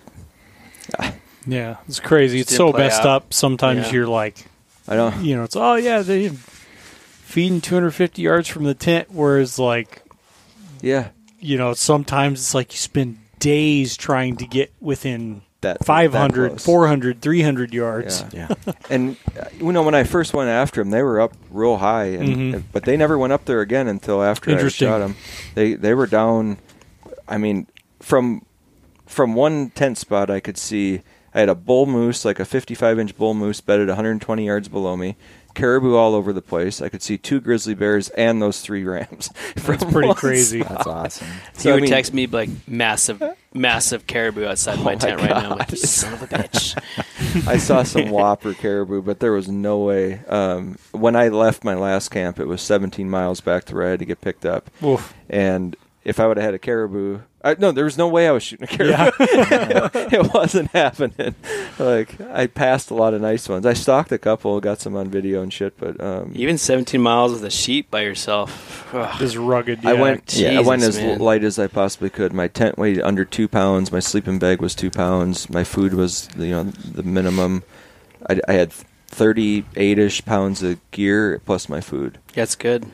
What'd So- you use for a tent? I use that Hyperlite Mountain Gear Ultamid Four. It's a floorless. Nice. It's huge. Um, it has a comes. uh, You buy a seven ounce carbon fiber pole for it, and I brought um, brought twelve carbon fiber stakes, and I've had that thing in nasty wind. I've had it. In, it sets up easy. It's Uh, I'll have to. sweet. I I've never seen those carbon fiber stakes. yep. I haven't either. Yeah, Ruta Locura is the company that I use it MSR. them. MSR. The groundhogs. Yeah. I bring four MSR groundhogs just Yeah. in case sh- Or the shit hits the corners, fan. yeah. Yeah. but the the ma- the rest of them are all nine inch um, carbon fiber. and they don't they don't tip and break Just- on rocks you, and stuff. You don't pound them in with a rock. You don't be a dick Well, with them. I you would have just, broken all my stakes by then. you just you just gotta you just gotta take your time See, and put well, them in. and I've got I've got a bunch of the. I don't know what kind of plastic it is. Stakes. It's the same that Frank has for the Arctic oven. Yes. Yeah, But- I know but what you're they're talking just a smaller version. They originally came with my super tarp, okay. and those things like I know Frank said he can. He's like pounded his big ones into ice, Uh huh. Yeah. and they like they don't break. They don't Yeah. nothing. But Huh. I've got some of those, which I don't know. Like we've been talking, especially you know where we which you know where we went. We're definitely going Yep. back there next year. and like I've always been like shit on floorless shelters, and I I wouldn't want to do it for my, but I think we'll probably bring because I've got it's a Nemo floorless like two man shelter. Use your Mhm. trekking poles. Just to like bivy, you know, I think you know we'll bring the regular tent without the extra vestibule because we've always for years have like brought the hubba hubba and the extra like vestibule Sure. got all our gear under under the tent and uh yeah i just i think we'll probably leave next time we go in there we'll probably leave that vestibule and It's a and it- bring it- a floorless for like because yeah. It- it's a different- It's a, it's it's a a- mind fuck going from a floored shelter Yeah. to floorless. But after you get over, like, so I like that tent so much. I bought another one. I've got two, and I've spent. I probably have close to hundred days in it, no problems. And a friend of mine uses it on Kodiak for goat hunting, and that's the only shelter he brings. And he's had it in hellacious winds and everything, no problems whatsoever. Another friend of mine has used one for four years sheep hunting, same tent. It, they're Cuben fiber. They're you have to take care of them. You can't stuff them. You have to roll them. You it they take some care, but if you just take your time when you're Yeah. doing everything, huh i didn't i never They- of course i've never messed with that they Cuben don't fiber uh, stuff that sil- Dyneema. Yep, this like sil nylon gets heavy and and sags when it gets wet. You know, this stuff does not. It rolls right off. Um, it sheds wind like nobody's business. You can pitch it tight to the ground. You can pitch it up and get some air. Uh, But at the end of the day, it's under two pounds for everything, Mhm. and it's Yeah. huge. I and mean, you could easily fit two people in there. So we, I, Yeah. we'd use a similar one, but a seek outside of one of the sill nylon ones. I think it's a Redcliff or sure. whatever. Yeah, Redcliff is. Um, it's probably similar size to that, Yep. right? You've easily fit two people and gear. And we put three in there. My brother and cousin came on a sheep hunt last year. Is it a teepee style? It's a Yeah. Ultamid. It's like a. It's like a. It's squared sides. You know, it's a teepee, but Yeah. it's, Yeah. each side is a square. Okay, Like, gotcha. it's not a round, right. Or each side's a triangle, rather. But the floor the floor space is a square. floor basically. plate, Yeah. floor Yeah. space is a square, and you have enough. I mean, I'm short. I can stand up in it. Um, I, I yeah, I like it. Works I think it's really just a comfort thing, just being in a fully enclosed tent. You know, like having that comfort factor. But you know, I, obviously this year has, has proved different for. for I've me. used I a don't know. lot of different tents. Yeah. i don't know i've, but s- I've You still just- i've set I'm telling you, man. It's I've had to nice. set them up in like over the years in so many times in shitty wet wet ground spots Yeah. that it's Well, I bring a you know, ground sheet, and so you I gotta it be real but like I lightweight. mean like Yeah. Yeah. you know like and you you just have to be pickier you just can't set it up in spots that you may otherwise be able to Yeah, you know so e- everything's like everything's a compromise but for sure. like I said we're it's under consideration for, Yeah. it's up for a vote well, I, for I know next we're- year. there's a storage least unit for, with, like- with two of them in it. That that Okay. yeah. I mean, well, yeah, I'll just need the key. I need, I'll, I'll check up, check up on, make sure. Man, I don't know. Some hobo got here, and which speaking of tents, did uh, uh, did I send you that? I don't think I sent it to you or you. Uh-uh. Maybe it was just the um, the. I was driving to. I was going out to my dad's one evening or whatever, and there's somebody had a tent pot, popped up on the Mitchell, like on the pavement of the Mitchell Expressway, like just outside the white line. Oh my gosh. Flat ground. Yeah, like super flat ground. but it, I mean, it was gone by the time I came back that night. But I'm like, gee, That's That's Oh. crazy. Yikes. Yeah. Yeah, with the Dyneema, we so you- I I kind of started using a tarp a lot of times as an additional. Like Mhm. I carried a Hilleberg, it's like the eight by ten, Yeah. whatever tarp, all the time. Carried it all the time. Rainstorm comes through, Yep. you set it up, sit Yeah. under it. it. I mean, it's a game changer Yep. as far as comfort around Yep. camp or out in the field, or you can you know, wash under it if you need to. Yep. Um, but it is it's a two pound brick. Yeah, exactly. So I bought a Zpacks. Sure, it's the same make good shit. size In Dyneema one, and brand new. First time had it on that first sheep hunt, and we uh, we ditched the meat in the saddle where we had to drop down to camp because it was going to be you know back on our way to to the Okay. airstrip. So we ditched stuff there, and uh, I don't know if it was not wanting to leave trekking poles, being lazy, whatever. We just we just left it over the meat flat, and it was windy. Did you put rocks on it? Yeah. Yeah, I've tore it up. You Oh gotta yeah. stay oh yeah. Shredded it. Shredded it. I That's think it's going to be ex- well, that's an repairable. expensive mistake. oh yeah. oh yeah. First time out, but I think I think it's repairable. But They're they're yeah, it was super painful. freaking handy and super durable, but so you it's like keep- tough, but you can't. It's you can't embrace like You don't want to set it up in freaking bushes, and you don't want to set it up next to rocks or where it's. You don't want it touching anything. Yeah, weatherproof wise, it's tough, but Yeah. abrasion, like like you said, you can't even stuff it. You're supposed to roll it. Yeah, I, roll. I Maybe I'm better off mine. just sticking with like the regular like super Yeah. tarp It's- and stuff like It that. would it, if you stuffed it, it wouldn't fit in the bag it comes in, right? Interesting. But if you ro- fold it and roll it, it'll fit in there perfectly. So it, it's not heavy. It is bulky. Hmm. You know, it's it's the size of a football, but it's That's it's- smaller than most n- tents, though. noth- it's mm. nothing. Way smaller than most tents. Yeah. They're they're really nice. I'm I'm I'm impressed with them, and I'd take it anywhere. I mean, I've watched videos of them in 100 mile an hour winds and stuff, and they're not going anywhere.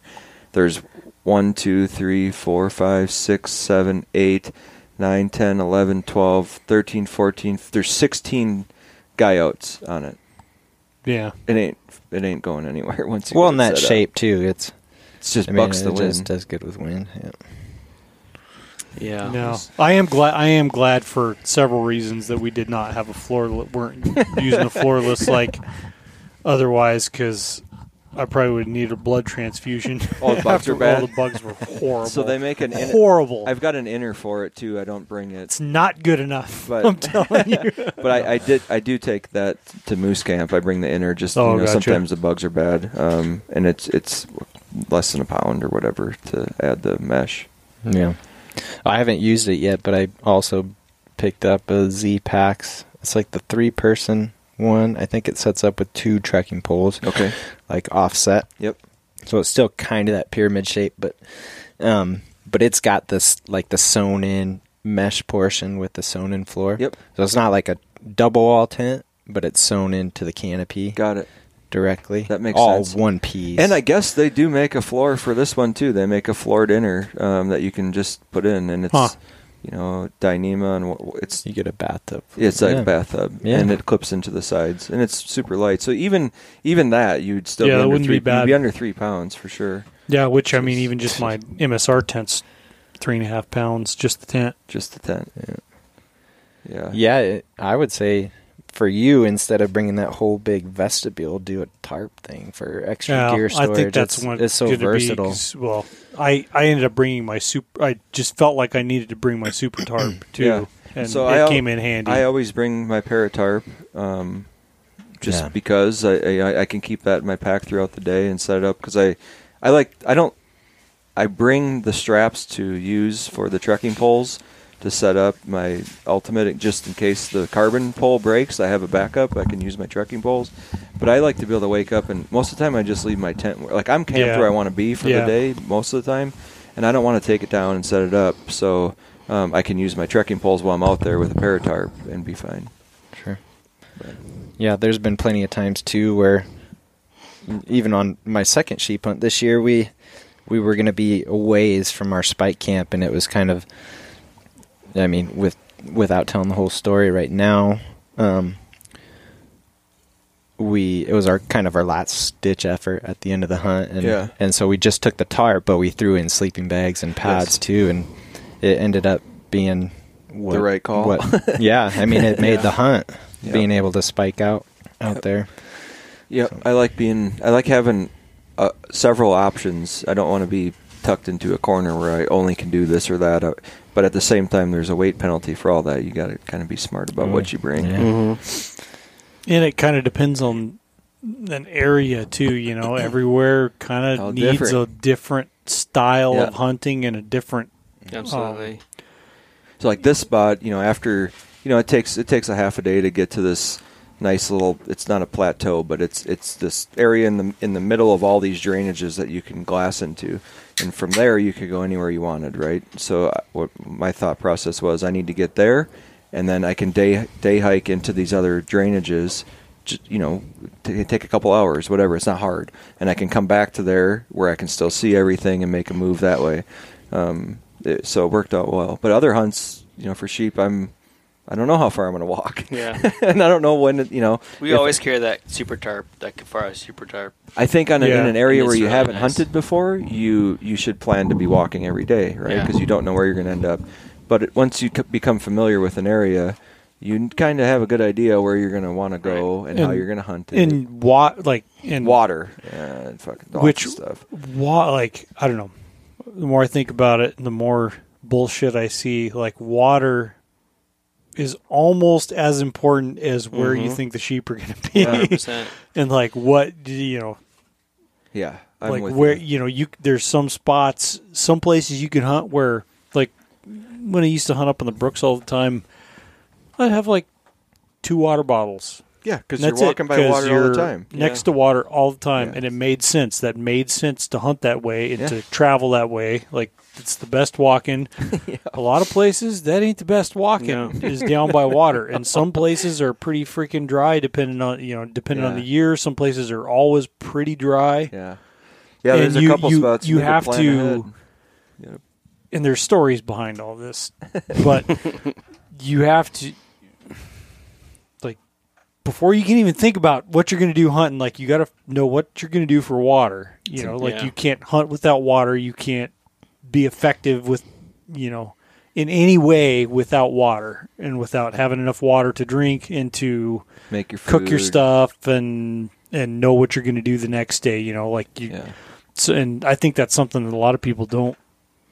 You just assume you're. We'll find water somewhere. Well, Me, it's always on my mind. So, like, if, Oh, I, yeah. if I know I'm dropping down and I don't need the water in my, if well, have sometimes some, you I'll- think I'll days ahead of time Yes. with water. Yeah. Like, If I dr- if I walk by water, I'm drinking Yeah. water and probably filling up before. You know, I'm. Well, yeah. it completely Yeah. changed the priority of the hunt. It- it- but I hear not lots so of much people. hunting anymore. It's like you're hunting for water. There's a lot you of know, like folks you talk. oh yeah, to well that- you oh, have you yeah. have to if you're going to be effective, you have to make your decisions like sometimes several days in advance of like what. But you know, Yeah. because sometimes wa- it may be like, all right, well, we got to drop a thousand feet. You know, spend a couple hours getting water, or sometimes it's half a day. Like mhm. detour to load up on water and how much water can you carry and how far are you willing to carry it and yeah, you know like it's just it's nuts you know i think that kind of well, i know from things i've seen that Yeah. that kind of stymies, when we high- stymies some people when we were up high, I mean, the the amount of water I drank coming up was significantly more than you know when we were up high. Like just tiny little sips. You know, when you absolutely needed it, you weren't. I'm, Yeah, I'm, I get chugging I get really mad without water, so I always make sure I have some. I just it's just one. It's the only. I don't get mad about food. it's your I don't, snickers I don't get mad. When, I don't get mad when people fuck No, up. you you I turn don't- into a diva when you Yeah, I don't get mad don't if I yourself. like shitty night's sleep. Don't bother me. Fuck, I I rolled over on the third night this trip and popped my neo, oh And, yeah i was uh, gonna ask you and it like the air went out of it so quick. It was Oh. like I'm like, oh, this is gonna be really bad. Like if I heard it pop and it was gone, and I'm like, shit. So I got up and I look at it, and the the gash is like six Oh. inches long and freaking an inch and a half tall. how'd you do that I, I all I did was roll over, rolled over, had my elbow on it, and rolled over to reposition, and went poof, and with a ground sheet. yeah, it popped on top. Was it a Popped who, on top. Who makes it? It was a Thermarest. like Thermarest. the That's Air. that See, gray one. I've had I've used that thing.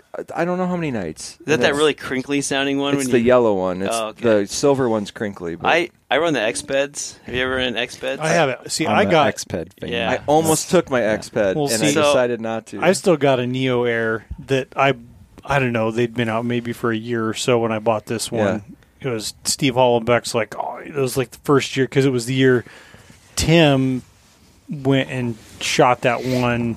They, he had DS 160 or whatever and Yep. like shot the third biggest one in the group and it was like 40 inches Yep. and some like bartering Steve did's like because I guess it just sucked balls going back to where they were at. And he's like, "I'll help you pack out your RAM if you let me use your AirPad or something like that." And he, because he called me up, he's like, "You got to get one of these," and I went and bought one. Yeah. And I- it's I- like the I liked blue. it. It's like the blue ones. yeah, those might be a little bit. I don't. I don't know. I mean, It's- I've it's- the I've one I been got's using light. it for. I think it was like 2015 or so. It's like six years Yeah. I've used the thing, and My Xtherm that they make, I used Yeah. for six or seven years, and now it's just got a slow leak. So I, I actually just threw that away the other day. And then this the yellow one I used the last like three years. Hmm. And anyhow, it popped on top. So I don't know what the hell happened, but I I got out and I I have a patch kit along, and I had that Tyvek tape. So I put some Tyvek tape on it. Blow it up. I'm like, I'll be damned. It's gonna work. It's gonna be fucking great. I'm just fine. I go back to bed. Now I'm not laying on it 10 seconds. All of a sudden, I'm like, so I got up again and I'm I started cutting the patch size and I put the glue down and I put the patch down. And I let it sit there for a little bit and I put a piece of Tyvek tape over the top of it and uh, blew it up and I could get 47 minutes. As I, I started timing, I'm like, this is fucking stupid. You know, like just enough time to not fall. I take a little while to fall asleep, and uh, but I figured out if I could just quickly fall asleep, I'll be good. Anyhow, I put all my clothes down on the ground, had that pad over the top of it, my backpack, everything, just so I wouldn't, you know, get cold. yeah, Sounds like you need some Percocet. no. what I do need is hydrocodone. I, is- I'm, I'm gonna get a pad that cannot fail. Next Those- time. those so X- what? Which ones were you, are you using, Mark? Expeds. Expeds. Expeds. I, I really- do. Have you had yours fail on you yet?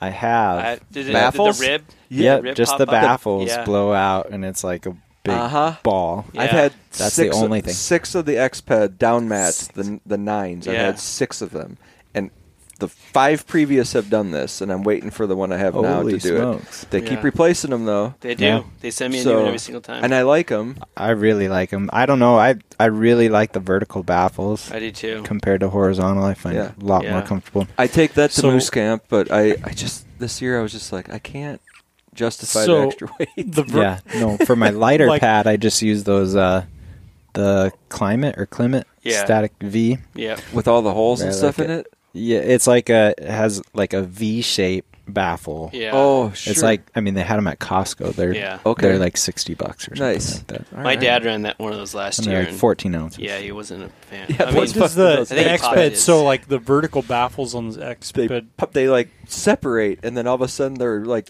instead of one baffle, it's two or three. and it's like this Yeah, much and higher just, than like- the rest of the pad. it's the It's like funniest four shit inches higher ever. than the dude. rest Weird. of the pad. Because like the the old Neo Air I have is like it's like a washboard like Yeah. texture down it. You know, it's like boom, boom, boom. Yeah. Uh-huh. Yeah. I, I'm making sounds to describe it. it's work. it works good on the podcast. So these run these ribs run vertically with like the lengthwise of your body. So when they Okay. pop, you have like it's, It's flat and then just a big ever. bubble in the middle It of sucks. the middle of the mat. Mine popped last year, and I was trying to get the rest to pop so they'd all be so they'd all be, be even. even, Yeah, yeah. but You gotta let uh so when they pop like that, if you let some air out, Mm-hmm. it'll it it's tolerable. But if they're pumped up tight, yeah, you're gonna have like a huge hump. Yeah. you gotta you gotta let some air out. so whenever I move in my mattress now, it's very carefully. I don't put any my elbow down. I don't roll hard. These the new Jeez, one the new one I have it, it's been I a while since it, it Because that popped. Neo that Neo Air man, like, you know, I try to be careful with it, but I'm not like. Gotta Yeah. hold still, must hold still. Can't you know? I can be Don't fairly rough yeah. on it. I can't believe it popped where it did. You know, I've seen you know pinholes and stuff like that. That's Or weird. The valve, but never just like I put my elbow down to roll over, and it just. I mean, it, I mean, See, now you got me twitching. Never heard of anything like that. Because Yeah. on one hand, I'm like, this shit's been pretty solid for me for a lot of years. I and It's know. been working. On the other hand, I'm like, it's the same pad, and everything wears. Everything Yeah. has its day. it does. And Yeah, I'm gonna. most of the time, the t- only times I'm using it are sheep hunting. Like I, I had another one that um, it was uh, like a Zenbivy because I had a whole like Zenbivy like it was an insulated like down like some you know Primaloft filled pad. Yeah, You blow up and it has Primaloft in it, so it's more insulating and it's like a quilt deal. You have like a sheet that you like strap on the pad and then like loop the quilt on there, and it's super comfortable to sleep in yeah, um, but it's uh, it's down or treated down, and I just can't do it for sheep hunting. But Mm. um, I'm going to a, a, I- like a closed, lightest weight closed cell pad I can find. I don't want to ever have to pop one again. And uh, as stupid as that sounds, I, I just that's just what I'm going to do. I don't know. It sounds really stupid to me. Yeah, I, I know, but Um, I'm, yeah. I. I, I'm. I, I'm I'm not getting younger. no. We're not we're not getting younger. Like man, when in my 20s, you know, I've slept on foam pads on No, the ground comfortable for night's forever. sleep is, is and then nowadays, like I don't think I'd be able to move if I just, I just slept on the ground. figure I can just use that for a glassing pad too, and I can not ever ever have to worry about my pad popping. Those Expeds Yeah. are nice because they come with an inflatable inflation bag. Do you have an inflation bag? well, with yours? that Yeah. Zenbivy one that I Yeah. have does that too. But so I took that m- moose hunting and the Zenbivy one. I don't know. The last time we'd used it, we were camping with the kids, and it's probably what something happened to it there. I need to like figure out where it's leaking, but it's got a slow leak. But I had a cot, so I survived. It was on top of a cot, so I was okay. But nothing worse nothing know. worse than sleeping on a cot without a pad. yeah. Oh, it's- cold. Yeah. You know, when you roll over to stoke the wood stove. oh yeah, I'm sure it's I'm sure it's real hot. Yeah. Yeah. Yeah, both mine are down mats, so they I think you pretty much have to use that the bag. I Yeah. don't. I bite on the. Probably not advisable, but I bite on mine and Take I a blow deep it breath. Yeah. Well, I guess you can do that, but you just get moisture in there. Right? Yeah. I think that's what causes it's, them it's to a down. fail. It's a down mat too. That's what I think. That's why they cause the Expeds to fail. Is the moisture. It would inside. make sense. I've so never they, used so now they Mildew. give you an I just look, inflation bag. I look at the Huh. bag and I'm Yeah. like, what do I need Dude, this I could. for? Well, and if it's super cold, it can it can make it colder. You know, having that moisture in there, ice up and stuff. Yeah, I suppose. You open that bag up. I never and you thought take of it that way. You blow in it real fast and close it up, and you do that three times. Your your bag's inflated. Oh, or Oh, yeah. is a it's normal easy. bag is like, yeah, I don't even blow in the It's like bag. thirty- you just all you have to do is open up the bag and close it, and Or just- yeah, like or oh, air. yeah, same thing. Air yeah. is fluid. Yeah. you, you got a mechanical Yeah. engineering degree. yeah. Flows right in there. You just open it up. yeah, It just takes a few more squeezes. yeah. What they need to do is like lubricate the outside of those bags so it just slides through your hand a little smoother. You know what I mean? Oh, I just Yeah. do that. like you get bur- roll it a couple Oh, times. you just, just roll it and Yeah, tap it. you do. do the hug. Yeah. I do. I do the I do the you the, like, slide it. the Huh. slide. I have to try like that the, next time.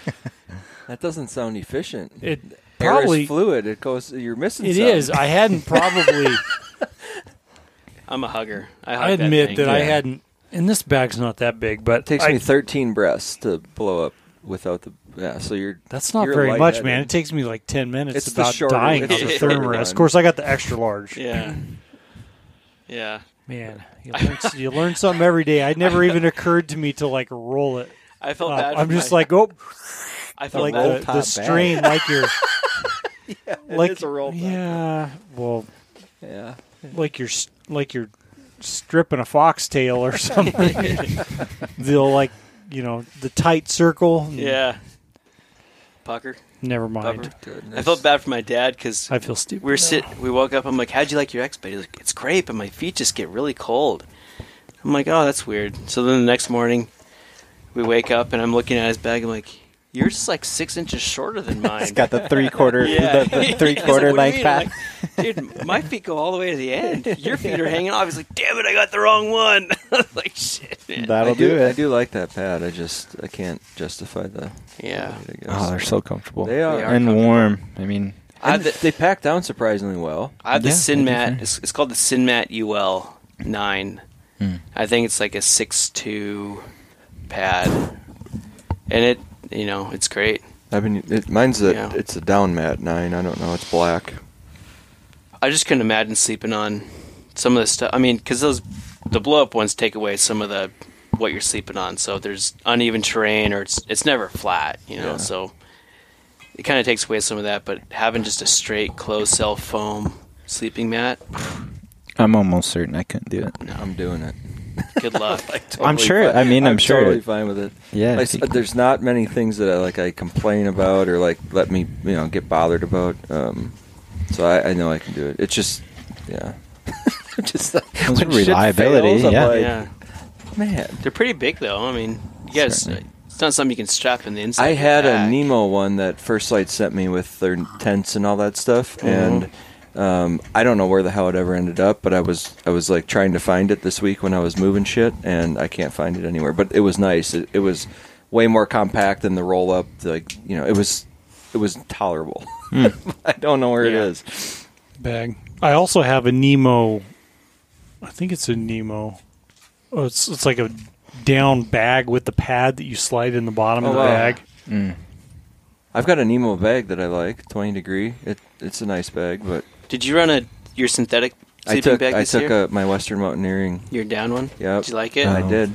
It's the Did it first. change your mind? It's the first. No, it didn't change my mind. I was just had to be more careful with it. Again, I, Yeah. everything I did this year was based on Nick. You might have to pack out a ram by yourself, and I wanted to be as light as possible. That was your two pound bag. Yeah, so it's the uh, Versalite. It's a 10 degree two pound bag. Yeah, that's It's- what I have too. I used to use it all the It's time. nice. Yeah, it's super light and it's very warm. It's true to temp. You know, Western Mountaineering doesn't. Fuck Do you around run with the synthetic rates. or down? Mostly synthetic. Occasionally with a short trip, I might Yeah. take down, um, but mostly synthetic now. Like, which which one do you run? Well, last year, so I typically, depending on the weather and time of year, I'll use a Kifaru slick bag. Yeah. But I did last year. I got a quilt, enlightened equipment quilt. Did you like it? I did. Yeah, it took. I hated it at first. Yeah. I absolutely hated it at first.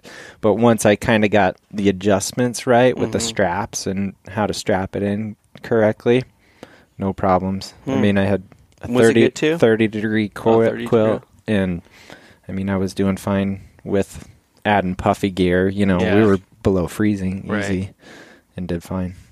So, Hmm. yeah, I yeah, I like was the impressed. quilt. Like the quilt's a good idea, and I like the this Zenbivy one I have. It's like there's a lot of options. Like you can snap it into the bottom and have like an enclosed foot box and enclose it, but you still have like I sleep on my stomach, so you still have a lot roomier, Mm-hmm.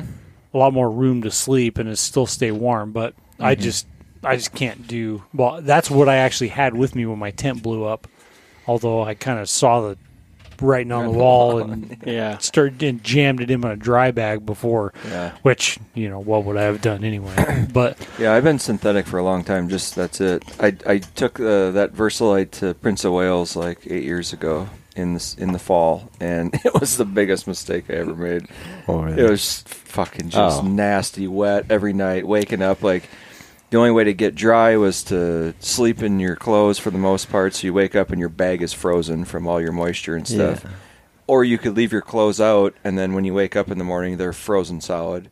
Yeah. There was no way. There was no winning, right? In And- southeast, there's no. I mean, Yeah. down, there's no way. Yeah, so I, I ever since then I've been using the slick bag and a couple other synthetics, but mainly the slick, and I like it a lot. But I ran into that this year's. three point seven pounds versus two even. I was like, I'll Yeah, they're just do that's it. heavy. I ran into that too. Is the moisture will come will will get to the outside of your sleeping bag, but it doesn't wick away with the down bag from your sleeping bag.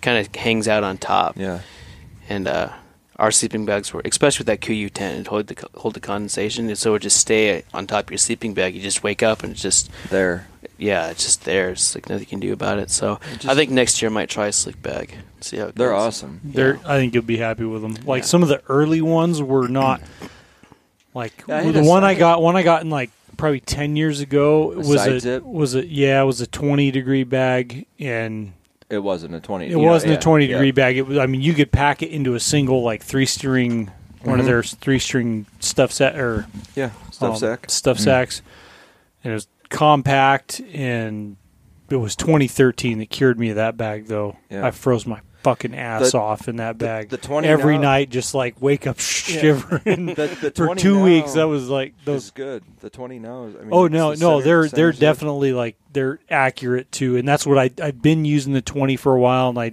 I took a zero this year, just like I like it because you don't have to think about it. That's Yeah. what I always. yeah, like you know, there's Yeah. been a couple times in the twenty where I'm like completely soaking wet, And- and you start getting a little cold, or, or like when it's borderline temperatures. yeah. But you know, I I got a zero, and um, that's why I just like screw it. I'll good. take that this year, and Mhm. I don't. I mean, there's other synthetic options, but I don't think there's anything weight and comfort and temperature wise that is even comparable Yeah. to the slick. And there your are some puff- other ones that are decent. For Your the most puppies part, are yeah. synthetic too, right? Um, I took a down puffy this You time. did, too. yeah. I did everything I could to just cut weight. yeah. I didn't bring rain pants. I only took a rain jacket. Oh my god, dude, you retarded. Yeah. Jesus. you got lucky. no, I didn't. Got lucky this time. If it starts raining, I put up my tent and I just sit. well, dude, you got to have multiple layers of. you got to double wrap it or triple wrap it. I get it. It's but- uh, yeah. Well, if I didn't have my rain pants, I'd be hiking down the mountain in the nude. or in Half soaking nude. muddy pants or That would have whatever, been yeah. miserable. Yeah, I don't know. You're What what usually happens is this: I wear regular pants and I bring rain pants. Right, as soon as my regular pants get wet and whatever else, I put on my rain pants. I never ever go back to those pants. So what I told myself this year was, well, why did you- even? I should have just brought just rain pants. Yeah. but People do it. Yeah. That sucks hiking in, you know, on the nice days, even with the side zips, and they're noisier and everything. So I'm like, I'm just going to bring one pair of pants, and no matter what happens, I'm wearing them. Yeah. and that's You're that. committed. I'm committed. Yeah. Otherwise, it ends up being dead I've weight. heard of like four, four different brand sets of ring You guys Failing. just for mine. You know, Yeah. I took that me. Grundens top. I never had to wear it, but I brought it. I liked it. It was super light. though they The work turning. pretty. It works pretty good. Yeah. I was gonna bring the bibs too, and I'm like, I ain't gonna fucking wear these. So why, why am I even? No, if you're not going to wear them, don't bring them. Yeah, I'd rather either get wet or set up my tent. One or the other. I've been running Yeah. that Stone Glacier M5 rain gear. I like that a lot. It looks Yeah. sharp. It looks good. Yeah, it works. I mean, it's it's breathable, so I mean, it'll fail. It could fail. It will fail. But I mean, it's you know, it's pretty nice. Whatever you got to tell yourself. It- it- It's not for Tyler. It's not for me. um, Yeah. what was I reading? People were uh, changing out the fly on them or something, putting. Yeah. So it's different. So the zipper is actually has Velcro on it, and it Is it like the pant? Because I, Yeah, I, I really like the. I have the it's the de Havilland pants or whatever. That's what I wore this year. I really Yeah. like them. They make good stuff. Yeah, but the zipper is uh, velcroed to your right side, so you can you can almost adjust it. Huh. So it's it's it's different, but they're really like sporty fitting, which I don't really like. So they're very sporty fitting, actually. like, Skinny jean type. Would Yeah. not work for me. Yeah. Lululemon. yeah. So, but they're you know they're good. They work. They work good. So No, but they're, uh, Not what I like was saying was people are doing something to the fly because it leaks. The, like the yep. the way it is now. Yep. So there was a couple of people I talked. I don't know what exactly they did, but they did some type of modification to the fly. So They probably put an actual zipper on it and then seam seal it. it could have been. Yeah. Because that's what I would do. So those down bags you have, it's not the treated down, right? not treated. I But, haven't been able to trust that. But what yet. I my plan is because the, the I wanted a Kuiu bag because they're like 1.8 pounds or something like that for a 20, give or take, and it's treated down. And I wanted one, and by the time they had them in stock, and by the time I would have ordered and would have had it, it wasn't. I remember you having some Kuiu treated down down jacket, and you're like, "This is bullshit. I Stuff's had, just um, soaking through immediately." I Yes. had I had their original uh, super down jacket. Oh, and, was and I wore it under another jacket snow machining. So yeah, it got soaking. no, it was like on the boat or something. I don't know. It was. I got sweaty and I was wearing it. Yeah. I'm, I'm pretty sure is what it was. But yeah, Yeah. the but the original super down stuff was not the as near as advanced as the treated stuff now. Yeah. That was Okay. the ten year old jacket. I don't know something like that.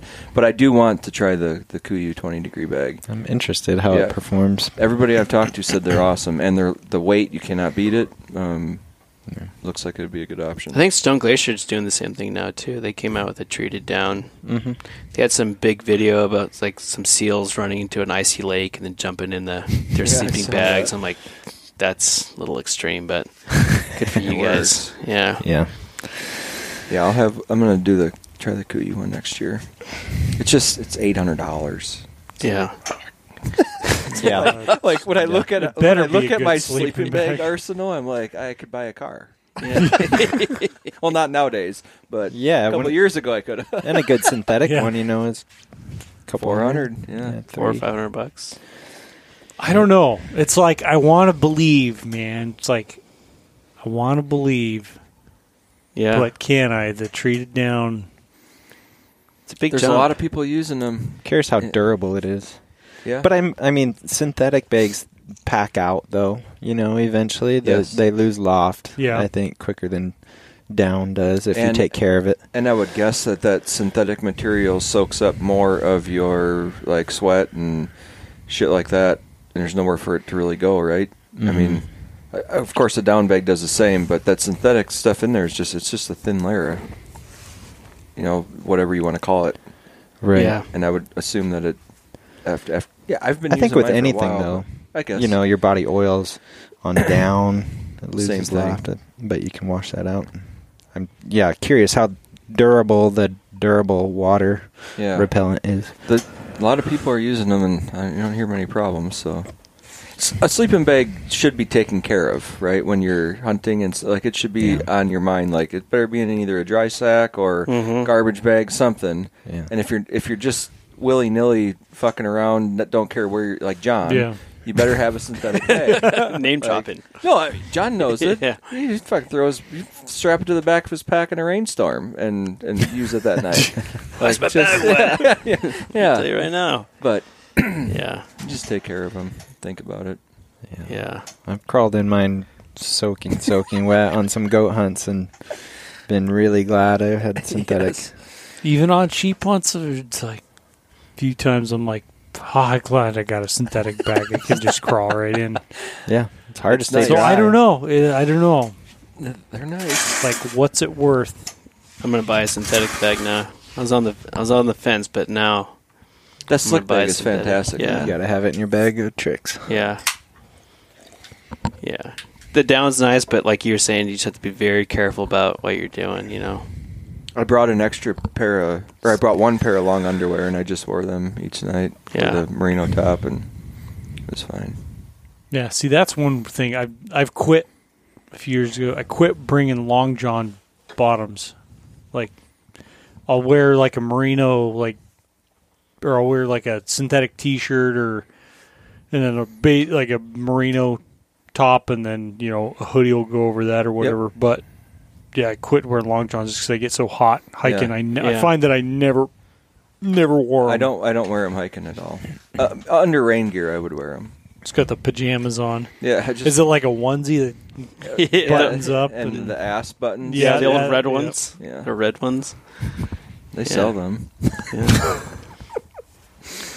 I bet they do. They do. yeah. Well, anyway, I don't know.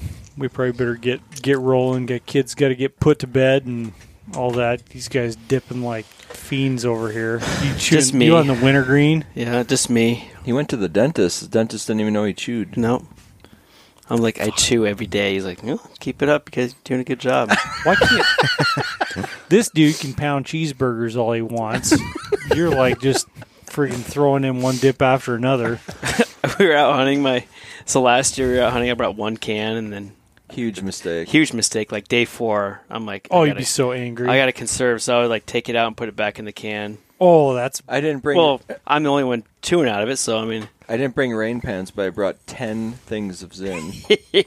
Like if I run out of anything, it better not be fucking Zyn. yeah. so this year, so. Are you like pretty much fully over on Zyn now? Like I I, have- I would just dip. I would just go back to dipping if I was you. they just don't ruin my teeth. Um, there's no tobacco. It's just nicotine, which Oh, I, I got a really picture from my cousin that might make you. from Zyn. What do you do? Reconsider. Do you eat one or what? No, You his lip is all torn up. Oh, really? Yeah. Well, mine is not. And I've been, what? This is like year two or three of Zyn. I haven't chewed since that uh, that bear hunt in 2017. he collects the points. The Zyn points. I have Yeah, enough for a fucking. Copenhagen sent me a bottle opener one time. Did they come And back? They sent we me miss a, you. no, this was before. I, they sent me. It's like uh, maybe I even have it hanging right here. If we have any twist off bottles that I can open with it, Yeah. I repaired my my my warthog tusk bottle opener. Oh, look at that! It's got a Copenhagen sent me that one. Rent. My fingers are getting slippery. Yeah, we were saving Um, up for this Yeti cooler for from Zyn or whatever, and then we finally got enough points, and it's not even on their freaking website anymore. I'm like, what do I do with all Who's we? Me and a couple friends are, Oh. are like competing to see You and the Yeah. wife? She enters all of them for me. Oh. All points, yeah. But me and a couple of friends are uh, in like a battle to see who could get it first, and now it's not even there. So Oh, Yeah. I'm just back to chewing for fun. lame. yeah, they sent me Copen- Copenhagen. You used to send me stuff on my birthday. Like one one year was a package of it was a package of uh, personalized like carpenter's pencils, Mm. Nice. TF on them, Do you order it direct, or how do they have your info? It was like I think- Marlboro, like points. Getting like, pal- points. Yeah, Yeah. or like it was well one. I think it was only ever one thing I like turned in or something like that, and then they got you. You know, they Yeah. know they know they got you. Yeah. It's funny because they send me like the discount things because now it's like eight bucks for a tin. Here you've spent ten. Oh, it's it's only well. Yeah. Are you doing Copenhagen? Yeah. Like wintergreen? Yep. I was gonna say it's only eight bucks. I probably Yeah. It's like eight. snuffs probably like Say eight, eight Ten. bucks a tin, so they'll send you like a fifty percent off coupon. But everywhere I go to use it, like, oh, we don't, we don't take those. I'm like, What do you mean you don't take them? I'm like, I know Co- they don't take them. Took him to McPeak's. I took him to like every gas station I go to. They're like, we don't, we don't redeem those. Oh, I guess So- it would be on them to get Yeah. their. mo- Yeah, I see. So whatever. so that's weird. So are the wintergreen are they doing plastic cans still? yeah, 'cause it seems plastic like- cans with the tin top. They For used to some do reason, I full used to. tin. Well, yeah. See, I Lower Yeah. 48. they I have use the for. cardboard. I feel like I've been gypped because when I started dipping, well, I started chewing Red Man, and then I got on Copenhagen, and it was all like fully plastic cans. Yeah, and then it was like a novelty. Then they started doing the tin top or like the tin tops, Uh-huh. tin lids, and you know yeah, now we're cooking. And then you go to lower forty eight, and it's like at the time it was whatever like five dollars a can. It seemed like dirt cheap, and you're buying rolls and shipping them up here and storing them in the freezer, and you know, and the cardboard cans. Yeah. and now we even got cardboard cans up Mhm. here, right? They do sell Which them up here. they do. Yeah, The which- snuff snuff usually has cardboard snuff cans. and long the cut wax inside of it. Yeah, which I'm sure the plastic cans keep it fresh for longer, but it's just a novelty. Yeah. But Yeah. I can just talk about the stuff now. it's a dirty habit. I should probably Longingly. quit. Did but- your cousin chew tobacco too at the same time, or what? No. Well, because there's nothing in this. It's just nicotine salt. Yeah, I don't That's know. what they tell you. no, he Yeah. Quit smoking. Well, there's a big rumor them. going around about Copenhagen or tobacco too that there's fiberglass in it. I'm like, Well, that's I- been since I was like knee high to a chewed- grasshopper. I chewed nicotine There's gum fiberglass in a there. lot. Well, it probably is a And the- jack your lips up. the bad. problem with the gum is I was chewing it so much I'd you know wake up in the morning my jaw was sore like every day.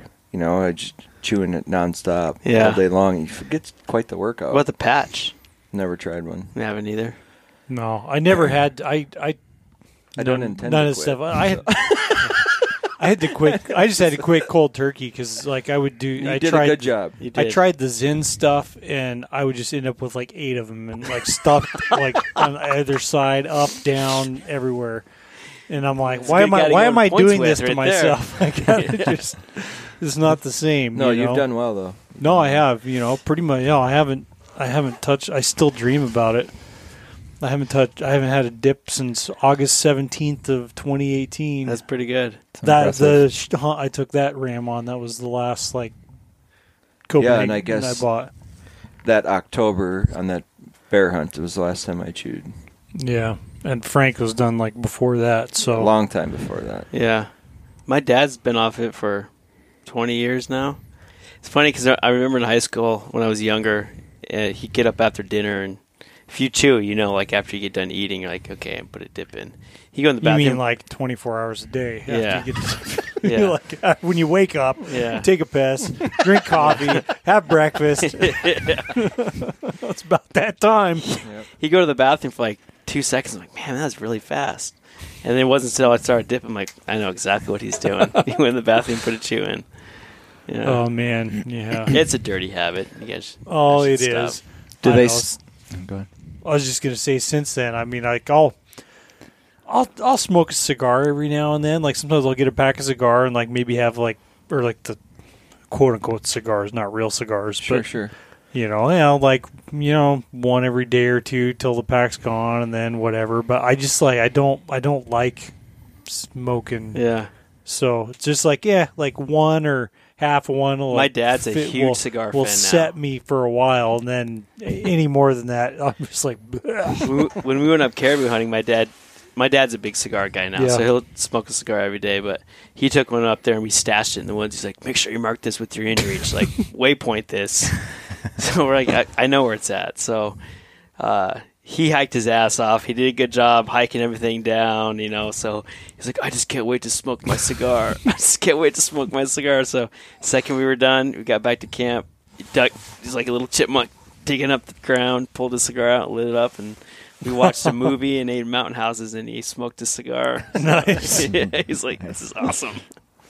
Good for you, Dad. Good for you. Oh So- man.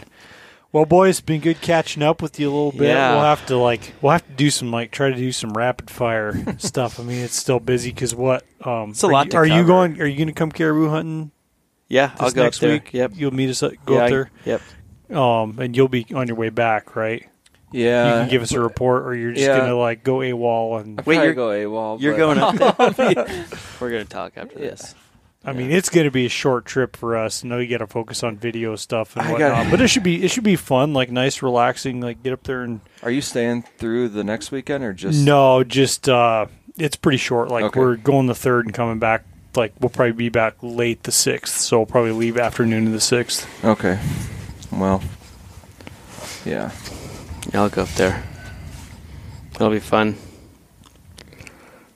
I need to shoot a caribou up there. I've yet to shoot a caribou on the Haul Road. I don't even care. Like I'm just gonna have fun and hunt, and maybe I'll get one, shoot a grizzly bear. No, I don't want to do that though because I love hunting in the spring.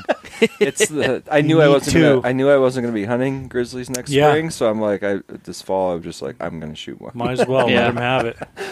It should be no limit There should not be. up yeah. there. Like all the, that's a whole nother topic. Like I saw nine that night. The night I shot mine. Nine. Nine Jesus. grizzlies. there's a ton of grizzly bears right now. There. Anyway, all right, everybody. Thanks for listening. Um, thanks you guys for for showing up. And uh, if you enjoy the podcast, appreciate it if you leave a good review on iTunes or whatever platform you listen on. And uh, if you have any comments or questions, you can email podcast at tundertalkak.com. Thanks.